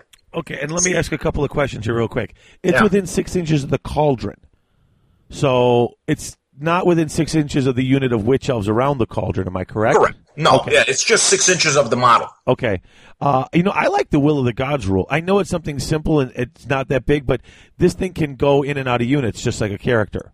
Correct. So if your unit starts getting whittled down and you don't want it to, this thing to get picked, I mean, obviously a cannon you could target it and Right. stuff, but if it's in a big unit, you can't just target it with basic types of shooting and stuff like that. Um, so that will of the gods allowing it to jump in and out of units. I just it was something I hadn't seen before because it's not a character, so I thought that was kind of neat as a rule. Um, but yeah, that strength of Khaine, if if it if it holds up as absolutely everything for everything, then that's that's really awesome. You know, something like uh, your your unit of five Doomfire Warlocks, you park that in front of this cauldron, launch that magic missile, reroll those uh, two wounds, eh, and then they get charged, and then you, you flee them away. yeah. you know. Oh, something like absolutely. that, I uh, mean, it, it's it's a very. That's why I'm saying if you if you if you look at all of the things that you can feel, the the cauldron is is you know as written. Again, you know we'll have to wait to see if they in fact do anything with it. But as written, the cauldron is very very powerful, and uh, anybody facing this army is going to have to, if they are able to account for it with things like cannon or stone throwers, I'm sure that they will because that would be a major thing to eliminate Hmm. as quickly as possible. Okay, and now I see why you're saying it's much better with witch elves than with the than with any other unit because Right. of the five up ward it, it serves them, especially because they're naked. That's so Yeah, it's good, big. you know. Right. Well, there it's clear that the the cauldron is really designed for them, and fluff wise, it makes sense. However, that is not to say. Again, I want to make it clear. It's not to say you can't use it with other units. It's, it's I mean, optimal with those witch It's elves, just though. it's just it just seems like a natural right. you know marriage between what they can do. But yeah, you can you can easily um, you can easily field it. In fact, uh, you know, I mean, in a, in a large block of executioners, yeah, you only gain a six plus ward save, but uh, I mean, you gain the frenzy. And you can reroll fail to wound rolls. Uh, well, there's that, of course. Yeah. The fail, the fail to wound reroll thing. That that's going to be a topic of discussion. You know, if and when the FAQ right, comes out and right. clears it up and something. You know, we can't count on GW doing that, but but if uh, you know, hopefully they will put one out and and that puts that argument to rest because uh, uh, you know that's going to continue to be bouncing back and forth. It's a, it is a very very powerful ability, no doubt about it. As far as the FAQs are concerned, my money would be uh, sometime in er- early to mid April because usually they release it right before Adepticon. At least that's my recollection. But you know, who knows? Gosh, I, I hope it's earlier than that. Right. but- Me Yeah, too. no kidding. I don't want to wait that long. yeah. Um, all right, so I know we're running out of time with Alex, and I totally sidetracked us for ten minutes. I think, but I realized as you guys are talking about the cauldron, I'm That's like, right. wait, what the hell does a cauldron do? Like I wasn't certain. Are there are there any other uh, thoughts in terms of overall army builds that you guys wanted to cover? not me particularly. In fact, what I wanted to ask Alex is, Alex, given what you've read in here, um, w- w- like, is there anything that like armies that you're like, oh, I can totally handle them, or is there any armies where you're like, eesh, these guys are going to give me so much trouble? Is there any, you know, basic Good or bad matchups? Yeah, good or bad matchups. I think that I think the dark elves in general uh, don't have those hiccups, if you will. Uh, this is an army that can can face anything. Uh, they have been that way since the last edition, and they're still that way now. They have they have, uh, and I'm making the assumption that you build some type of a army that participates in multiple phases of the game. I mean, you can you can build an army that won't do anything against certain armies just because you've skewed your army so far towards one phase of the game. Uh, assuming that you have armies that are capable of dealing with various things, which this book gives you the tools to do. Um, there's no matchup for this army that I think that would be, you know, that frightening. Uh, it, it's a it's a book that overall, and we talked about this before, uh, took a reasonably significant step back. Uh, simply because of the loss of magic items and, and the loss of some very, you know, powerful combinations that it had available to it before. I think it's still eminently usable. I think it's still a very, very competitive book. I like the book. It's, it's, uh, it's, uh, it's much more in line with what you see from the current books. So I think that's great. But I think in general, uh, it's, it's now no longer a, uh, you know, no brainer top tier, you know, hmm. oh my God, it's Dark Elves. I mean, it's it's a, it's a book that anybody else facing, you know, would probably feel like they have a chance in the game as well, which is also good. Cool. So, like you know, everyone's talking about how the you know warriors and the demons are just racking up all the wins. You can, if you build a balanced build with this, you you you you you feel you got a just as good a chance as anything, huh? Well, I think that that's how I like to. Let me be clear that I'm talking about you know, my opinion based on how I like to field armies. I prefer to field armies that participate in every facet of the game. I normally have some shooting, some magic, and I like movement, and then I have combats, but I like to pick my combats if I can. Um, the armies that you pointed out as, you know, yeah, they're top tier armies. Uh, those armies are you know, they're, I don't consider them to be, you know, that great of a challenge to play. It doesn't take, and I'm talking about specific builds, but it doesn't take a whole lot to push your demons forward, have things slam into them, and, you know, throw a bunch of dice and walk away with a win. Uh, same thing with certain warrior builds with that, you know, DP with the kit and all the rest of that stuff that people are fielding nowadays. Um, I mean, you can be successful with those kind of armies, obviously, because just, just of how they play, but I think that, uh, this army has the capability of taking on those armies. I believe that, uh, but not like it used to, where you know you're able to overwhelm your opponent with your options. I think that this army would require some some some serious strategy to pick your combat, stay out of certain combats, but more importantly, you have some tools to remove chaff, to handle magic, to throw some magic. And you know, if you go combat, there's certainly some units here that can uh, certainly go dish it out, go, go with you. Yeah. Absolutely. Oh yeah, yeah. All right. Excellent. I think that's the book. I think it is. Excellent. We'll have to get some games in with and against them. Yeah. Test, test these theories out. Yeah. We well, that's the that's the other thing is that you know we need to let the book kind of simmer out there a little bit right. and, and, get some events in with the book and get some people getting creative lists out there. Once we see some some people having success with this book, we'll we'll see what the armies are that. Mm-hmm. Uh, but off the top of my head, that's what I see. I see a level four out there with a big block of witches or a big block of executioners, the cauldron. Yep. You know, maybe a Kharibdyss out there, some warlocks, dark elves, shades. That's yep. that's dark elves. I will say this much: I really do like this book. Like as much as we were talking last episode, how I have trouble playing it Buy because of the, the fluff right. and buying, buying into it. It's uh, it's it's I mean, they were good before. I mean, they, they are. They're the, the, the dark elves have been since I've been playing an army that is before that, they were too good. But they were. I mean, they were great in every facet of the game. It's like Alex yeah. says, he likes to be blast, and they do. They have good magic. They have good shooting.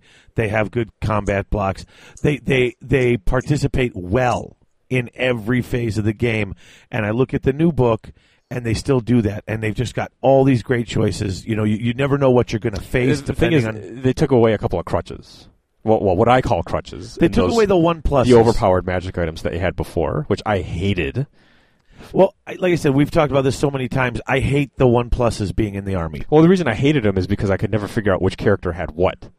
You okay, I mean? well that too. But it, it, by the time I figured it out, I was in trouble. So yeah, but uh, yeah, they took away the one pluses, but they still have a really good solid army. Mm-hmm. And this is one of those armies that is a, I think is a great moneymaker for GW, not because just because the army itself is popular, but you know, you can sell ten thousand points of this to a person who really play, eh, who really wants to, because you got so many versatility. Yeah, but the versatility because if you want to get a, if you want to get a horde of each of these different core units, suddenly you're just right piling on.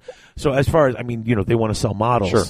You can. Well, they've they've certainly sold them to me. I mean, I've got I don't know, at least 12,000 plus points, maybe 14,000. I don't know how many. It's uh, shelves and shelves of Dark Elves. Well, you know, over 20 plus years. Right, but uh, right. Dark Elves have always been a mainstay of the Warhammer universe. They've always been a very popular army. People love the fluff. They love the evil aspects of the army. It, it's just, it's always been popular. There, you know, they, there have been downturns for it in terms of the power curve. Mm. Certainly in the sixth edition, this army was, uh, you know, nowhere to be found on the power curve, but, you know, people still played them just for that aspect of it. It's, it's Dark Elves. You gotta like them. Yep. Well, and you know, for people who like that, because I mean, high elves do it too. They fight on all phases. Uh, they hit on all on. They hit on all pistons. Right. But if you don't like the skirts and you don't like the elvishness of the high elves, right. then you can go to their evil cousins. you got that alternative. right. So you get all the benefits of hitting on all cylinders. But the evil twist to it. Yeah, you can pick that too. Yeah. It's just it's a it's a great book all around. I'm really pleased with what I've seen from models to to uh, to everything else. So, Alex, I know you have to get going. Um, so thank you so much for coming on and uh, and talking about this because yeah, it's been fun. Yeah, it's been great. Terrific. Well, it was my pleasure. Always uh, glad to join you guys. Cool, and uh, I hope to have you on again soon. Seriously, hopefully, maybe before the end of the year, just talking about you know whatever, whatever's going on. Yeah, maybe after we've had a chance to play a couple of games. Yeah, would be great. You mean like you mean like uh like an overpowered high elf versus the middle of the road dark elf kind of a thing? well, I'm thinking more something on equal footing and see how it turns out. But yeah, high elf on dark elf, that'd be fun. A little treason and treachery. Maybe there we can go. throw in a VC or a dwarf army in the middle of that. There get a three go. player game going. Yeah. So okay. All right, fantastic. Uh, thanks, Alex. And folks, we will be back. Um, and we're going to get Donovan on to talk about who won our contest. Sounds so like a plan. We will be back.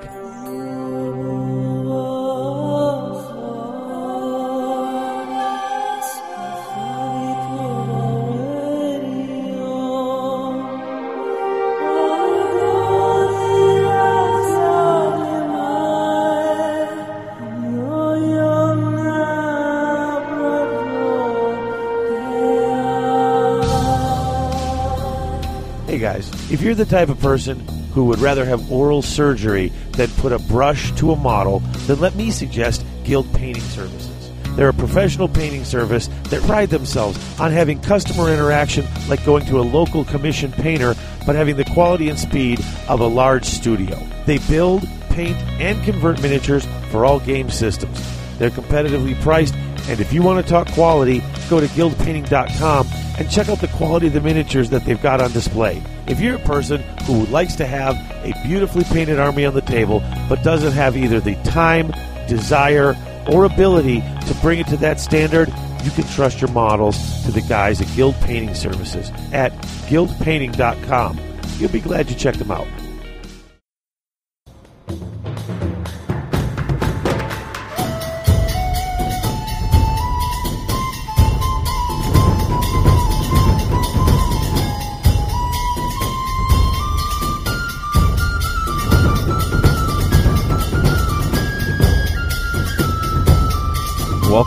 Garage U Tools. We are joined by Donovan of GuildPainting.com uh, to wrap up the contest. So, how's it going, Donovan? It's going pretty good. How are you guys doing? We're hanging in there. Doing good. So, uh, if you do us a favor and remind the listeners the, the contest and uh, what, what it's all about. All right, so the contest we're running is basically um, what we're going to do is we're going to paint a model for you guys, uh, monster or like a hero level character, something really nice standard, something you can be proud of and show off to everyone. And uh, what it was was basically got to write in and why we should paint paint you a model. You know, what is what is so deserving of you know guild painting painting you a model. You know, and so we got a lot of really good entries, a lot of really funny entries. We sure did. Some, some gnarly ones too, but I mean, um, gnarly indeed. Yeah, that was. But but the, the the stakes are high because the quality of the painting that you guys do uh, and the potential model that uh, the winner will receive is just off the charts amazing. Yeah, and you're and you're. It's not just you know I'll do a, a hero character. Or you're you're you'll any you'll do a centerpiece model for him. So, I mean that's yeah. that's really nice. Yeah, exactly. I mean, like I said, if it's going to be a bigger model, it's not going to be the same detail and stuff as a character. We're spending about six to eight hours on it, so it's a good, you know, whole day's worth of stuff. I mean, it's going to look good. It's going to look really nice. You're going to be real proud of it. I mean, hell, if you get if, if you want a regiment whatever. But that regiment's gonna be painted eight hours, so whatever you guys. That's, that's a fair. Hey, that's a fair contest, It though, is. man. It is. It is. You know. So before we announce the winner, uh, if someone wanted to get in touch with you, get some more information, uh, how could? What's the best way for them to get a hold of you? Um, guildpainting.com. Uh, you can go over to the contact us section. Section. There's a little area there. You can write in what you need. Um, questions. You can upload pictures, so you can show us the picture of the model or kind of what you're thinking of, scheme wise. Um, that way, um, that shoots it to my email, uh, which is also d stauder d s t a u d e r painting at gmail. So d stauder painting at gmail. You can reach me there. Uh, you know, we'll figure it out that way. Very good. that's, I mean, you could message me on the forum. I don't check my forum messages that much, but I mean, you could shoot me a message to the Garage Hammer forum. I can do that too. So, plug. Excellent. Everyone get on the forums. yes, yes, definitely. Please do. So, uh, Donovan, if you would do the honors, announce our winner, and then David will follow up with ac- reading the actual entry on the air. Okay, so we had a lot of really good ones, um, and we all kind of got them online. We talked, and uh, the one we all came to an agreement on that we really, really liked, thought was funny, and just really, you know, captured what we were looking for was tremendous. Hey, congratulations, Yay. tremendous. So we will uh, reach out to you. Uh, well, tremendous. Hopefully, you're listening. Uh, you won the contest, so um, just get in touch with us. You know, uh, Or Donovan directly. or, or you can contact Donovan directly uh, at what he just said. That's probably your easiest way.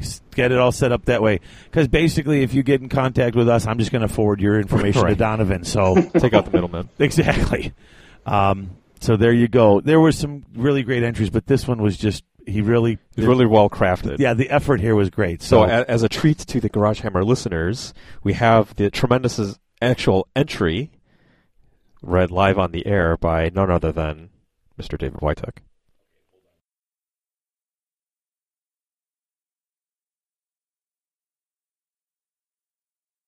Why should Guild Painting Services paint a model for me? How could you even ask me this question? It's obvious. I'm Mother effing Lord Tremendous, ever chosen of chaos. Why should you paint me a model? Wrong question. The correct question is, why in the warp haven't you done so already? Your painting squires will be honored to be allowed the privilege of touching a model that will be used in my army. Once their primitive intellects fathom that they actually get to paint it, well, suffice it to say, your squires with weaker constitutions won't survive the pure ecstasy that will course through their pitiful veins. So make sure you have plenty of red shirts on staff, for Lord Tremendous does not suffer excuses or tardiness. When you choose to paint my model, I will be sending you the greatest model ever to be spit out of the warp the Mutalith Vortex Beast. That's correct. I said you will be painting a Mutalith Vortex Beast for your Lord and Savior, Lord Tremendous. Get up off your knees. This is no time to worship my generosity. This is the time to stop the contest cold. Apologize profusely for making me wait this long and give me an address to send the Mutalith Beast so that you may correct your gross oversight and begin the process of painting my monster. If by Tzeentch's eyebrows you fail to see the wisdom in this post and choose to ignore it, then I will have no other choice but to unleash Nurgle's poxes upon you. Chiggers, smallpox, whooping cough, hangnails will plague you and yours for all eternity as testament to what befalls mortals that fail to do their part for the raw awesome that is Lord Tremendous. The ball is in your court now, knaves. Do not test my patience. Your Lord and Savior, Tremendous. that was fantastic. That was a great email. We have to read the disclaimer. Oh, disclaimer. Please see this post for the sarcastic humor it's intended to be. I in no way really mean to insult anyone. I'm just having fun with my contest entry like the podcast encouraged. Good stuff. You know how hard it was not to just bust out laughing in I the know. middle while you were reading that. That was very, very difficult for me. Well, Chris just switched off his mic at some point. He's just like, that's it. I, I was full of fear. I was scared into voting for this because I do not want to come down with a whooping cough. Let me tell you. I don't. I- Hangnails. Last thing I need is a Hangnails. hangnail. Yeah, exactly. I I have enough ti trouble finding time to paint, much less having to hold a brush with a With a hangnail. hangnail. forget it. Yep. Oh, so good. well done, congratulations, tremendous, and uh, Yes. look forward to posting. We you have to post pics of the finished model though for all to see. Yes. Oh, it's gonna go up. I've got a, I've got a couple stuff I'm finishing up right now. We're finishing up a Menoth army. We had some, uh, I had some family stuff, so this model's these been kind of on hold for a little bit. So we're finishing these up, and then um, David stuff or Harrison stuff is getting a little finished up. So those will be up soon, Nice. and along Excellent. with the Vortex Beast. I was saying to Chris, I said when we were looking at this, I said not only that, but I, I'm guessing that you don't get a lot of Vortex beasts to paint. They I've don't- never painted one. Um, I had to build one. I, I, I wanted to hurt somebody after having to build that one. Oh, it's one of those that things that the first time you build it, you're like, "This is the worst," and then afterwards, you like figure out how to build it and all Uh-huh. that stuff. Like the, like for example, the new Cauldron of Blood. Building this thing, it's like putting me at my wits' end. Huh. But like once, if I built a second one, you would know all the shortcuts. You'd be I like, see. "Oh, okay, this is this isn't so bad." But I, I like that that vortex beast. I think it's a great looking It model. It looks great. You just don't see a lot of people putting it on the field. the rules, I think, let it down. So, yeah. yeah, that's kind of what I figured. Is Jo- you know Donovan's going to get a chance to paint something because that model looks so cool. I, I'm, I'm assuming that in your work, Donovan, when you're painting, you know, as you guys were explaining last time you were on, you know, uh, assembly line painting 50 foot troops. That getting to work on something like this is, uh, you know, that you don't get to paint as Kind often. of a as- treat. Yeah, Yeah, well, I mean, for sure, I've already got some ideas. I was looking at uh, looking at the vortex beast, like with that with that like fluid dripping from the you know its little tentacles and stuff like that. I'm really excited to do some really cool things with it. I'm gonna have fun with it. Plus, I get to try out the new GW. Uh, they're like technical paints Oh, with nice. like all the different effects and all that stuff. I think I'm gonna probably test it out and then just really see if I can get some really cool like goopy Nurgle effects or like acid or something. I don't know, but I'm gonna have fun with that. I'm excited. Goopy Nurgle is cool. Goopy Nurgle. Goopy Nurgle always looks good. Goopy Nurgle. There you go. All right, Donovan, thanks for taking time out to come on. Um, I know. Well, here it is. It's it's only what it's eight o'clock by you right now. Yeah, I'm actually getting ready to go out. It's Friday night, man. That's what I'm saying. It's Yeah, Friday night. right. That's why I try. I wanted to catch you now because Donovan's in his 20s and unmarried and lives in you know Uh, sunny gotta paint the California. town, yeah. It's Friday night. You know he's going out. I wanted to catch him before he left. so us old men are going to go out and get uh, get a quick sandwich and come back A and, late and dinner, finish yeah, work. exactly. So, all right, Well, Donovan. the, the party doesn't start till 11 anyway, so I got at least another couple hours. Ah. You know, that's when the real fun starts. Well, goodness. oh man. All right. Well, Donovan, thank you so much for coming on, and I will. We will both talk to you soon. Sounds good. Thank you guys. Yep. Thank you for having me on. And Great show, Congratulations, tremendous. All right. yes, Thanks. Thanks, Donovan. Take it easy. Bye. Boop, boop, boop. Boop, boop, boop. That's my Skype turning off noise. Very Did you like that? I dead on, wasn't it? I bet you thought it was the real thing. Oh, and there it's going away. All right, so that's the contest. It's uh, done and done. We're going to have another contest pretty soon because with our Mantic uh, Mantic sponsor, um, we've got some Mantic stuff that we're going to be giving away. So Cool. we'll be having another contest relatively shortly. So that's a show. Uh, that is a show. I really hope you guys enjoyed uh, this Dark Elf review. We've gotten we've gotten so much response to last episode. I was surprised that we got so much. I, I knew we'd get some because I I mean after we finished recording, every once in a while you can tell when you got something that they're like, wow, that was a little better than our. But normal. people are commenting, you know, coming out of the woodwork. And, and the thing is, there's no right answer when it comes to theorizing about the fluff. uh, and we were going way out on the limb with some of this It- stuff. You know, and everyone has a take, and everyone has an angle. Uh, so it's fun to talk about it. Yeah, in fact, I mean, we could literally do a, a whole segment on a show just going over some of other people's responses and their ideas and stuff because there's a lot, there's a lot that people have been talking about about this. Um, wow, you know, and it's so weird because before we put this episode out, like when we were recording it, like I was kind of down on the whole army review thing, man. I've been feeling kind of. You're like burnt out. No, it's you know it's just that you know we do them in two parts because we really like to cover everything, including Right. the fluff. And you know I'm kind of happy we're the only cast that does it because it actually you know it does something different. Right. Um, but you know, so I mean, there's like 15 or 20 Dark Elf reviews out there now. There's And- quite a bit. Uh, I mean, this is the first time. I, I think with this particular one, I had two in my Instacast before I could actually get the book. Because oh yeah, Kiwi Hammer and uh, the Dwellers Below. they're like I think- yeah, 17 hours ahead yeah, of us. So they had one uh, ready and out the morning the book came out, and I hadn't even gotten the book yet. And it just seems like.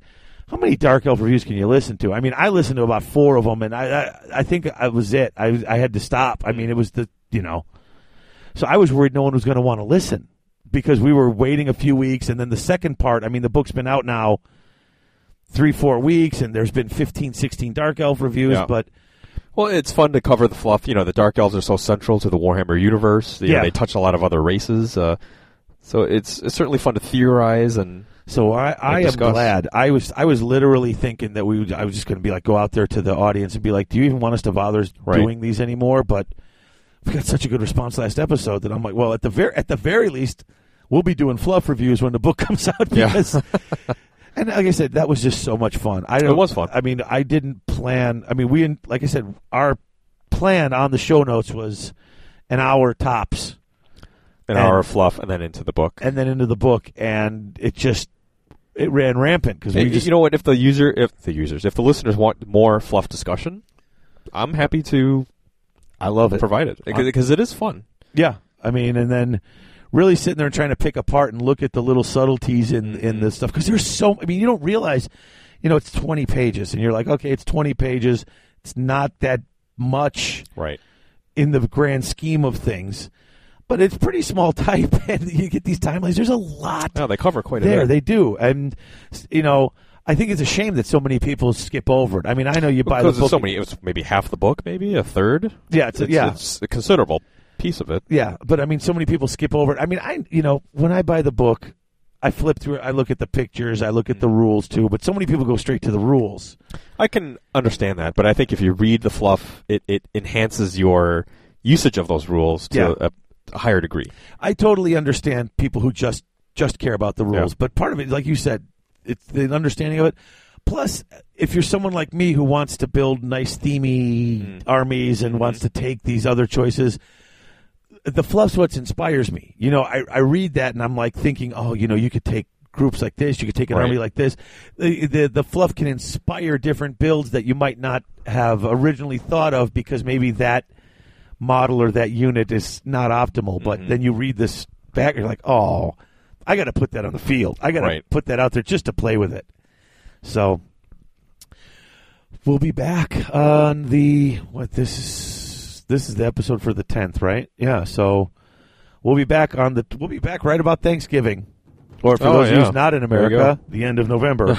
uh, so we'll be back end of November. Um, dude, I got even, I got no idea. We're going to be starting up Garage Hammer 101. I know we're going to start doing that. Yeah, we'll do that. Uh, we'll have played some games.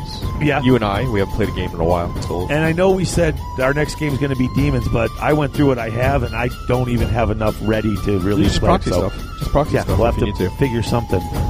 Um, but uh, we got so much to talk about next episode. Looking forward to it. But, but we haven't. We didn't even really talk about some of the new models. You got the technical paints that Donovan just mentioned. Um, I picked up Triumph and Treachery today. You know I want to talk oh yeah, about we'll, this. we'll cover it all in the next episode. So yeah, chock full of stuff coming. So join the forums. Leave us a nice review on iTunes. Um, tell your friends. it's it's fall. Spread the word. Buy a hoodie. Uh, and folks, thank you so much for listening. We really do appreciate it. Absolutely. And, and keep the feedback coming. We love to hear that stuff. Yeah, the, yeah. This dude, we've gotten so much feedback on this last episode, and it we're like giddy with it. So, Absolutely. all right, thanks for listening. Talk to you in a few Thanks, weeks, guys.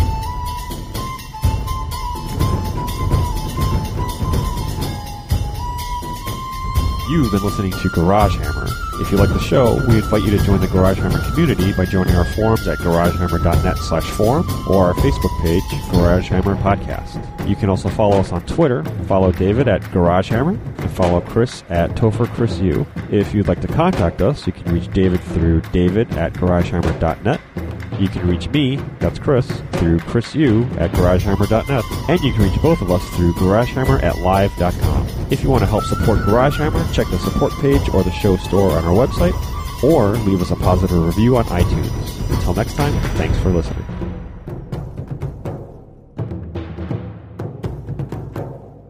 Okay. You know, I mean, well, let's do the first two pages here. There's what? There's five here.